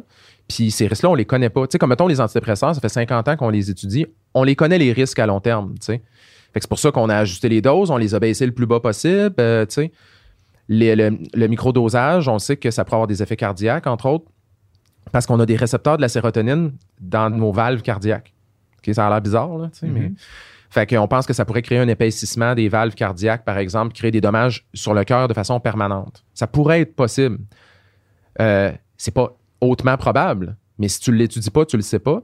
Puis l'autre chose, c'est que ça pourrait causer des dommages aussi neurologiques à long terme. Je veux dire, tu agis quand même sur ton cerveau, tu changes la chimie de ton cerveau, Mhm. tu crées la, tu fais la création de nouvelles, de nouvelles connexions neuronales. Euh, c'est peut-être pas une bonne chose, tu sais. Fait que, euh, fait que, en ce moment, moi, je trouve ça assez préoccupant, pour être Mm. tout à fait euh, honnête. Là. Moi, j'aurais envie de dire, étudions ça vraiment comme faut, puis après, on verra. Là. Euh, Puis c'est pas ça qui se fait en ce moment. Là. C'est, c'est, immense, là, le microdosage. Il y a beaucoup, beaucoup de gens qui prennent ça. Là. absolument. Ouais, J'en connais moi-même. Il y a de l'argent en sacrement dans, ce- dans cette Ouais. industrie-là aussi. Là. Ça, c'est l'autre affaire. Puis en ce moment aussi, ça, c'est la- l'autre partie qui est pas le fun. là, C'est que, tu sais, on a l'impression que les psychédéliques, là, c'est une affaire de. Que c'est une affaire de, libé- de, de- de- de- de- d'idéologie un peu libérale, là, tu sais, genre. monde- Contre-culture, euh, hippie, puis euh, anticapitaliste, mettons. Là. Et- et- écoute, tu, l'as très bien expliqué. Euh, c'est exactement ça. En ce moment, là, savez-vous qui investit massivement dans les psychédéliques? Les La droite pharmaceutiques. américaine. Les pharmaceutiques et la droite américaine. Ah ouais. hein? Oui, oui, exactement. Parce qu'il y a, il y a vraiment de l'argent à faire avec ça. Là. Ben, c'est comme l'industrie de la spiritualité. Là. Je veux dire, c'est rendu une industrie. Là. C'est plus une affaire de. Oui. Puis là, moi, ce que je trouve triste pour les gens, c'est qu'en ce moment, les gens sont dans la pire situation possible. Parce qu'imagine quelqu'un qui s'intéresse au microdosage, OK? il va sur Internet pour s'informer. Ben là, là, il reçoit de l'information à la fois des milieux de la communauté psychédélique hyper. euh, disons, de la, disons de la frange de la communauté psychédélique qui est hyper enthousiaste envers le microdosage, puis que peut-être que eux, là, le, le- le fait que des études soient pas concluantes, ça les intéresse pas tant que ça. Fait qu'un, ils reçoivent de l'information d'eux. Puis de l'autre côté, ils reçoivent de l'information qui vient de grosses business en ce moment qui investissent massivement là-dedans, puis qui ont intérêt à ce que les gens Mhm. développent de l'intérêt là-dedans. Fait que le monde est comme pris en sandwich entre deux groupes là, qui ont rien en commun, mais les deux veulent la même affaire. tu sais. Ça, moi, personnellement, c'est sûr que ça me fait peur. là, Ouais. Euh, juste pour finir, on, moi j'ai étudié, euh, ça fait plusieurs fois sur le podcast, j'en parle, j'ai étudié Hunter S. Thompson, euh, le, journaliste pendant ma maîtrise. Ah oui. Fear and Loathing in Las Fear and Vegas. Loathing in Las Vegas, Ouais. dans le fond, c'est il s'en va à une convention de policiers pour la War on Drugs. Mhm. Il s'en va là, il y a, un, il y a un- il y a un- un crédit pour aller là, puis il décide d'y aller complètement défoncé sur l'acide Ouais. pour prouver que les policiers ont aucune idée de ce pourquoi ils se battent. Mettons, ce contre quoi ils se battent, parce qu'ils sont même pas capables de reconnaître que ce gars-là, il est sur l'acide, Mhm. alors que c'est genre une convention de comment lutter Mhm. contre l'acide. là. Ouais. Puis, euh, puis dans ça, il dit aussi que une des raisons pourquoi les États-Unis se battent aussi fortement, puis là, on est dans les années 70, puis probablement que c'est un petit peu le même principe maintenant, là. Puis tu confirmes un peu ce que je disais, que la, la grosse droite américaine investit massivement dans, dans, dans les psychédéliques. Puis une des raisons pourquoi les États-Unis se, battent, se battaient contre- comme ça, c'est qu'il n'y avait pas de cote. C'est que c'était c'est de la drogue qui venait d'Amérique du Sud, puis Mm. qu'eux autres, il n'y avait pas de cote, que les États-Unis n'étaient pas capables de faire, de taxer puis faire de l'argent sur Mhm. la dépendance des gens, tu sais. Mhm. Fait que, euh, tu sais, quand on pense que là, peut-être que les, les- les grosses corporations commencent à investir massivement dans la découverte de psychédéliques, il y a peut-être ça aussi derrière, là, tu sais. Ben, totalement. Puis peut-être un des messages que j'aimerais que les gens retiennent. euh, il y a plein de gens qui ont de l'intérêt pour les psychédéliques, puis je trouve ça complètement légitime. Puis je l'ai dit moi-même, là, j'ai eu un moment où j'ai dit, Ah, c'est intéressant. Mhm. Je comprends que des gens vont vouloir se faire peut-être cette expérience-là, mais je pense qu'il faut vraiment se questionner en ce moment de justement, tu sais, comme euh, c'est quoi le meilleur contexte de leur utilisation, tu sais? Puis euh, je- pense que le, le- le risque en ce moment, c'est peut-être de ne pas réaliser toutes les forces, justement, qui sont, qui sont en jeu Mhm. euh, dans- en lien avec ça, tu sais. Euh, donc, euh, tu sais, il y a beaucoup de gens dans le, dans le monde des psychédéliques que- qui militent depuis les années 60, 60, ben, depuis que la réglementation, il y a des gens qui militent depuis 50 ans pour qu'il y ait de la recherche scientifique. Ouais. OK? Dans la communauté psychédélique, là, historiquement, c'est des gens qui ont beaucoup, beaucoup, beaucoup milité pour qu'il y ait de la science. Et aujourd'hui, depuis quelques années, là, il y a un revirement de situation. Les gens qui militaient pour qu'il y ait plus d'études cliniques et plus de sciences, il y a beaucoup de gens qui virent de bord en disant Oh non, parce que là, attends un peu, plus il y a de la, de plus il y a de la recherche là-dessus, ben plus les compagnies pharmaceutiques, c'est eux qui vont s'emparer de ça. Puis ça, ça Mhm. correspond pas avec mes valeurs. tu sais. Fait que ça amène une sorte de situation un peu foquée. Puis je pense que peut-être juste pour ajouter un peu de perspective, je pense que les psychédéliques, pour qu'on puisse les utiliser, je pense que ce qui est important, c'est qu'on puisse les utiliser de façon sécuritaire. Mhm. Peu importe que ce soit l'ayahuasca ou l'LSD ou whatever. là, on a évoqué plein de problèmes aujourd'hui, les problèmes de qualité sur la rue, euh, Mhm. sais, les risques, euh, etc. Puis tout ça. tu sais. Fait que je pense que tu sais, autant on peut dire décriminaliser, ça pourrait être une, une avenue intéressante, mais je pense que le fait que ça soit étudié scientifiquement, oui, c'est sûr qu'il va y avoir des dérapes, puis oui, c'est sûr qu'il y a des grosses business qui vont comme s'en En emparer, puis etc. Mais l'avantage qui vient avec ça, par contre, c'est que si tout ça se met en branle puis que ça marche, ben éventuellement, tu vas avoir des thérapeutes, des psychologues Mhm. qui vont pouvoir recevoir des gens en cabinet, puis qui vont pouvoir faire vivre des expériences psychédéliques à des gens dans un contexte où ils vont pouvoir vraiment en bénéficier, puis où il n'y aura pas un endoctrinement de Ouais. Mhm. que tu es possédé par des démons, des affaires. Fait que, tu sais, je pense que c'est important de ne pas voir tout noir ou tout blanc là-dedans, là, tu sais, puis de se dire, ben, ouais, c'est sûr que cette avenue-là de, de, de capitalisme puis de, de, de, marchandisation a là des désavantages, mais je pense que c'est quand même mieux Ben oui, que ce ça. qu'on a en ce Ouais. moment. Ça, tu de toute façon, il y a quand même l'aspect monétaire, même si tu vas au Pérou, je veux dire, c'est. Ouais. Tu Tu fais à croire qu'il n'y a pas d'industrie derrière, mais il y en a une. Ouais, non, exact, c'est Ouais, ça. exact. Mais reste que, mettons, la personne qui est, la personne qui est méfiante de la science, la, per- Mhm. la personne qui est anticapitaliste, la- si les psychédéliques deviennent comme un peu plus institutionnalisés, un peu plus acceptés, un peu plus étudiés scientifiquement, va peut-être se tourner vers la nouvelle affaire qui est la nouvelle affaire alternative. Probablement. que je veux dire? Ben, probablement. C'est comme, il, il y a, il y a une partie de l'attrait, j'ai l'impression de tout ça, est dans le fait que c'est alternatif. Ben, je pense que oui. Peut-être, ouais. Puis, tu sais, là, en ce moment, j'ai lu, pendant que je faisais le balado dans les derniers mois, la première étude sur le composant hallucinogène de l'ayahuasca qui s'appelle le, DMT. DM le DMT. Là, bon, Mhm. la première étude a été lancée en Angleterre, je pense. Donc là, c'est une étude clinique Ouais. Avec du DMT, double aveugle, placebo, pis tout ça. Là, d'un coup, c'est moins cool. Là. Il n'y a, plus- il y a plus une cérémonie avec des Ouais. chants, puis des Ah, ci, puis ouais. des ça. Fait que là, sur le coup, c'est cool, mais après, c'est comme Ah, man, l'ayahuasca qui me faisait triper au Pérou Ouais. dans la jungle, là, d'un coup, c'est rendu une affaire qu'on donne dans des capsules. Dans Il n'y a plus le côté spirituel là, qui, était recherché. là. Non, puis moi, je me demande si ça va pogner. Je me demande si les. En fait, je me suis vraiment demandé, puis j'ai pas la réponse encore aujourd'hui. Est-ce que l'ayahuasca est dissociable du rituel auquel il appartient? Mm. Puis ça, je suis pas sûr. Mhm. L'avenir le dira. pas. L'avenir le dira. Euh. Dérive saison 3. J'aimerais ça, sans joke. J'aimerais ça. Là, j'ai, là, j'ai besoin d'un, d'un break un peu parce que j'ai aligné Ouais. deux saisons en arrière Ouais. de l'autre. Puis euh, j'ai pas eu le temps de prendre le temps de réfléchir beaucoup, mais j'ai, j'ai des idées. Là, tu sais. T'as des que- idées? Oh oui, j'en ai plein. Ah ouais. C'est pas, c'est pas, le problème, c'est pas le manque d'idées, c'est plus comme sur laquelle idée que la- à laquelle idée que j'ai envie de mettre un an de ma vie puis de comme penser à ça en m'endormant puis de genre de, de vivre une obsession. Laquelle euh, idée est la moins nuisible d'être obsédé par? Ouais, ou laquelle qui me fait triper ou qui me passionne. Ou... Faut vraiment que tu sois. Faut juste que tu sois habité par une affaire de même pour pouvoir investir dedans. Là, tu sais. Mhm. Fait que je vais me laisser un peu de temps pour y penser, mais j'aimerais vraiment ça. T'as- sûrement pas compté, mais mettons, combien de temps tu penses que t'as mis Ah, là-dedans? Honnêtement, il faut pas que je compte. Mais faut mettons, tu peux compte. faire l'estimé par semaine, mettons, pendant un an, combien de temps t'as mis là-dedans, genre? Ben, j'ai travaillé à temps plein. T'as euh, t'en plein là-dessus, là, Travaillé à temps plein En pendant plus un des an autres. En plus des autres affaires. que tu fais. là. Ouais, exact.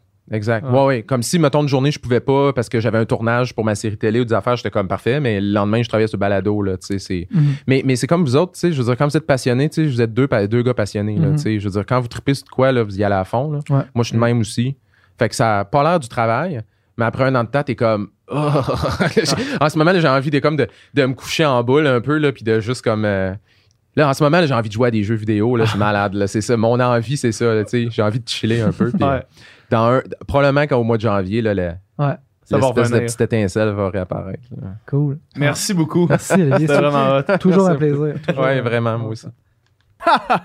C'était du contenu excellent. Ah, c'est tout un podcast qu'on vient d'avoir. oh yeah. si vous voulez plus de contenu excellent, comme ce que vous venez d'entendre, allez sur notre Patreon. Sur notre Patreon, vous pouvez vous abonner pour euh, 3 par mois. C'est ça, 3 Ouais, 3 piastres par 3 mois. piastres par mois et vous avez les podcasts en avance. Ça veut ça veut dire que vous êtes les premiers de votre groupe d'amis à avoir écouté les podcasts. Puis vous allez avoir, pouvoir avoir. Une avance. Quand vous allez, tu sais, la, dynamique entre les amis, c'est tout le temps d'avoir une avance sur Tu les tu autres. toujours avoir une avance sur les gens autour de toi. ben, avec Patreon, tu as une avance sur l'humanité complète. Puis, en plus, en plus, parce que là, je sais que le, le podcast finit, vous voulez nous entendre jaser davantage, on fait des encore moins de filtres après chaque podcast. Fait que là, euh, on vient de finir de tourner le podcast. On va en jaser, on va chiller. Nicole, non, Nicole, il est plus là maintenant. mais, tu sais, Encore moins de filtres, il travaille à la place. De temps en temps, il est là. Mais euh, on jase, on, on parle de la conversation qu'on vient d'avoir. Mais ça, si vous voulez avoir accès à ça, ben, heureusement pour nous, malheureusement pour vous, c'est exclusif sur Patreon. Mm. Fait qu'il faut s'abonner. Abonnez-vous.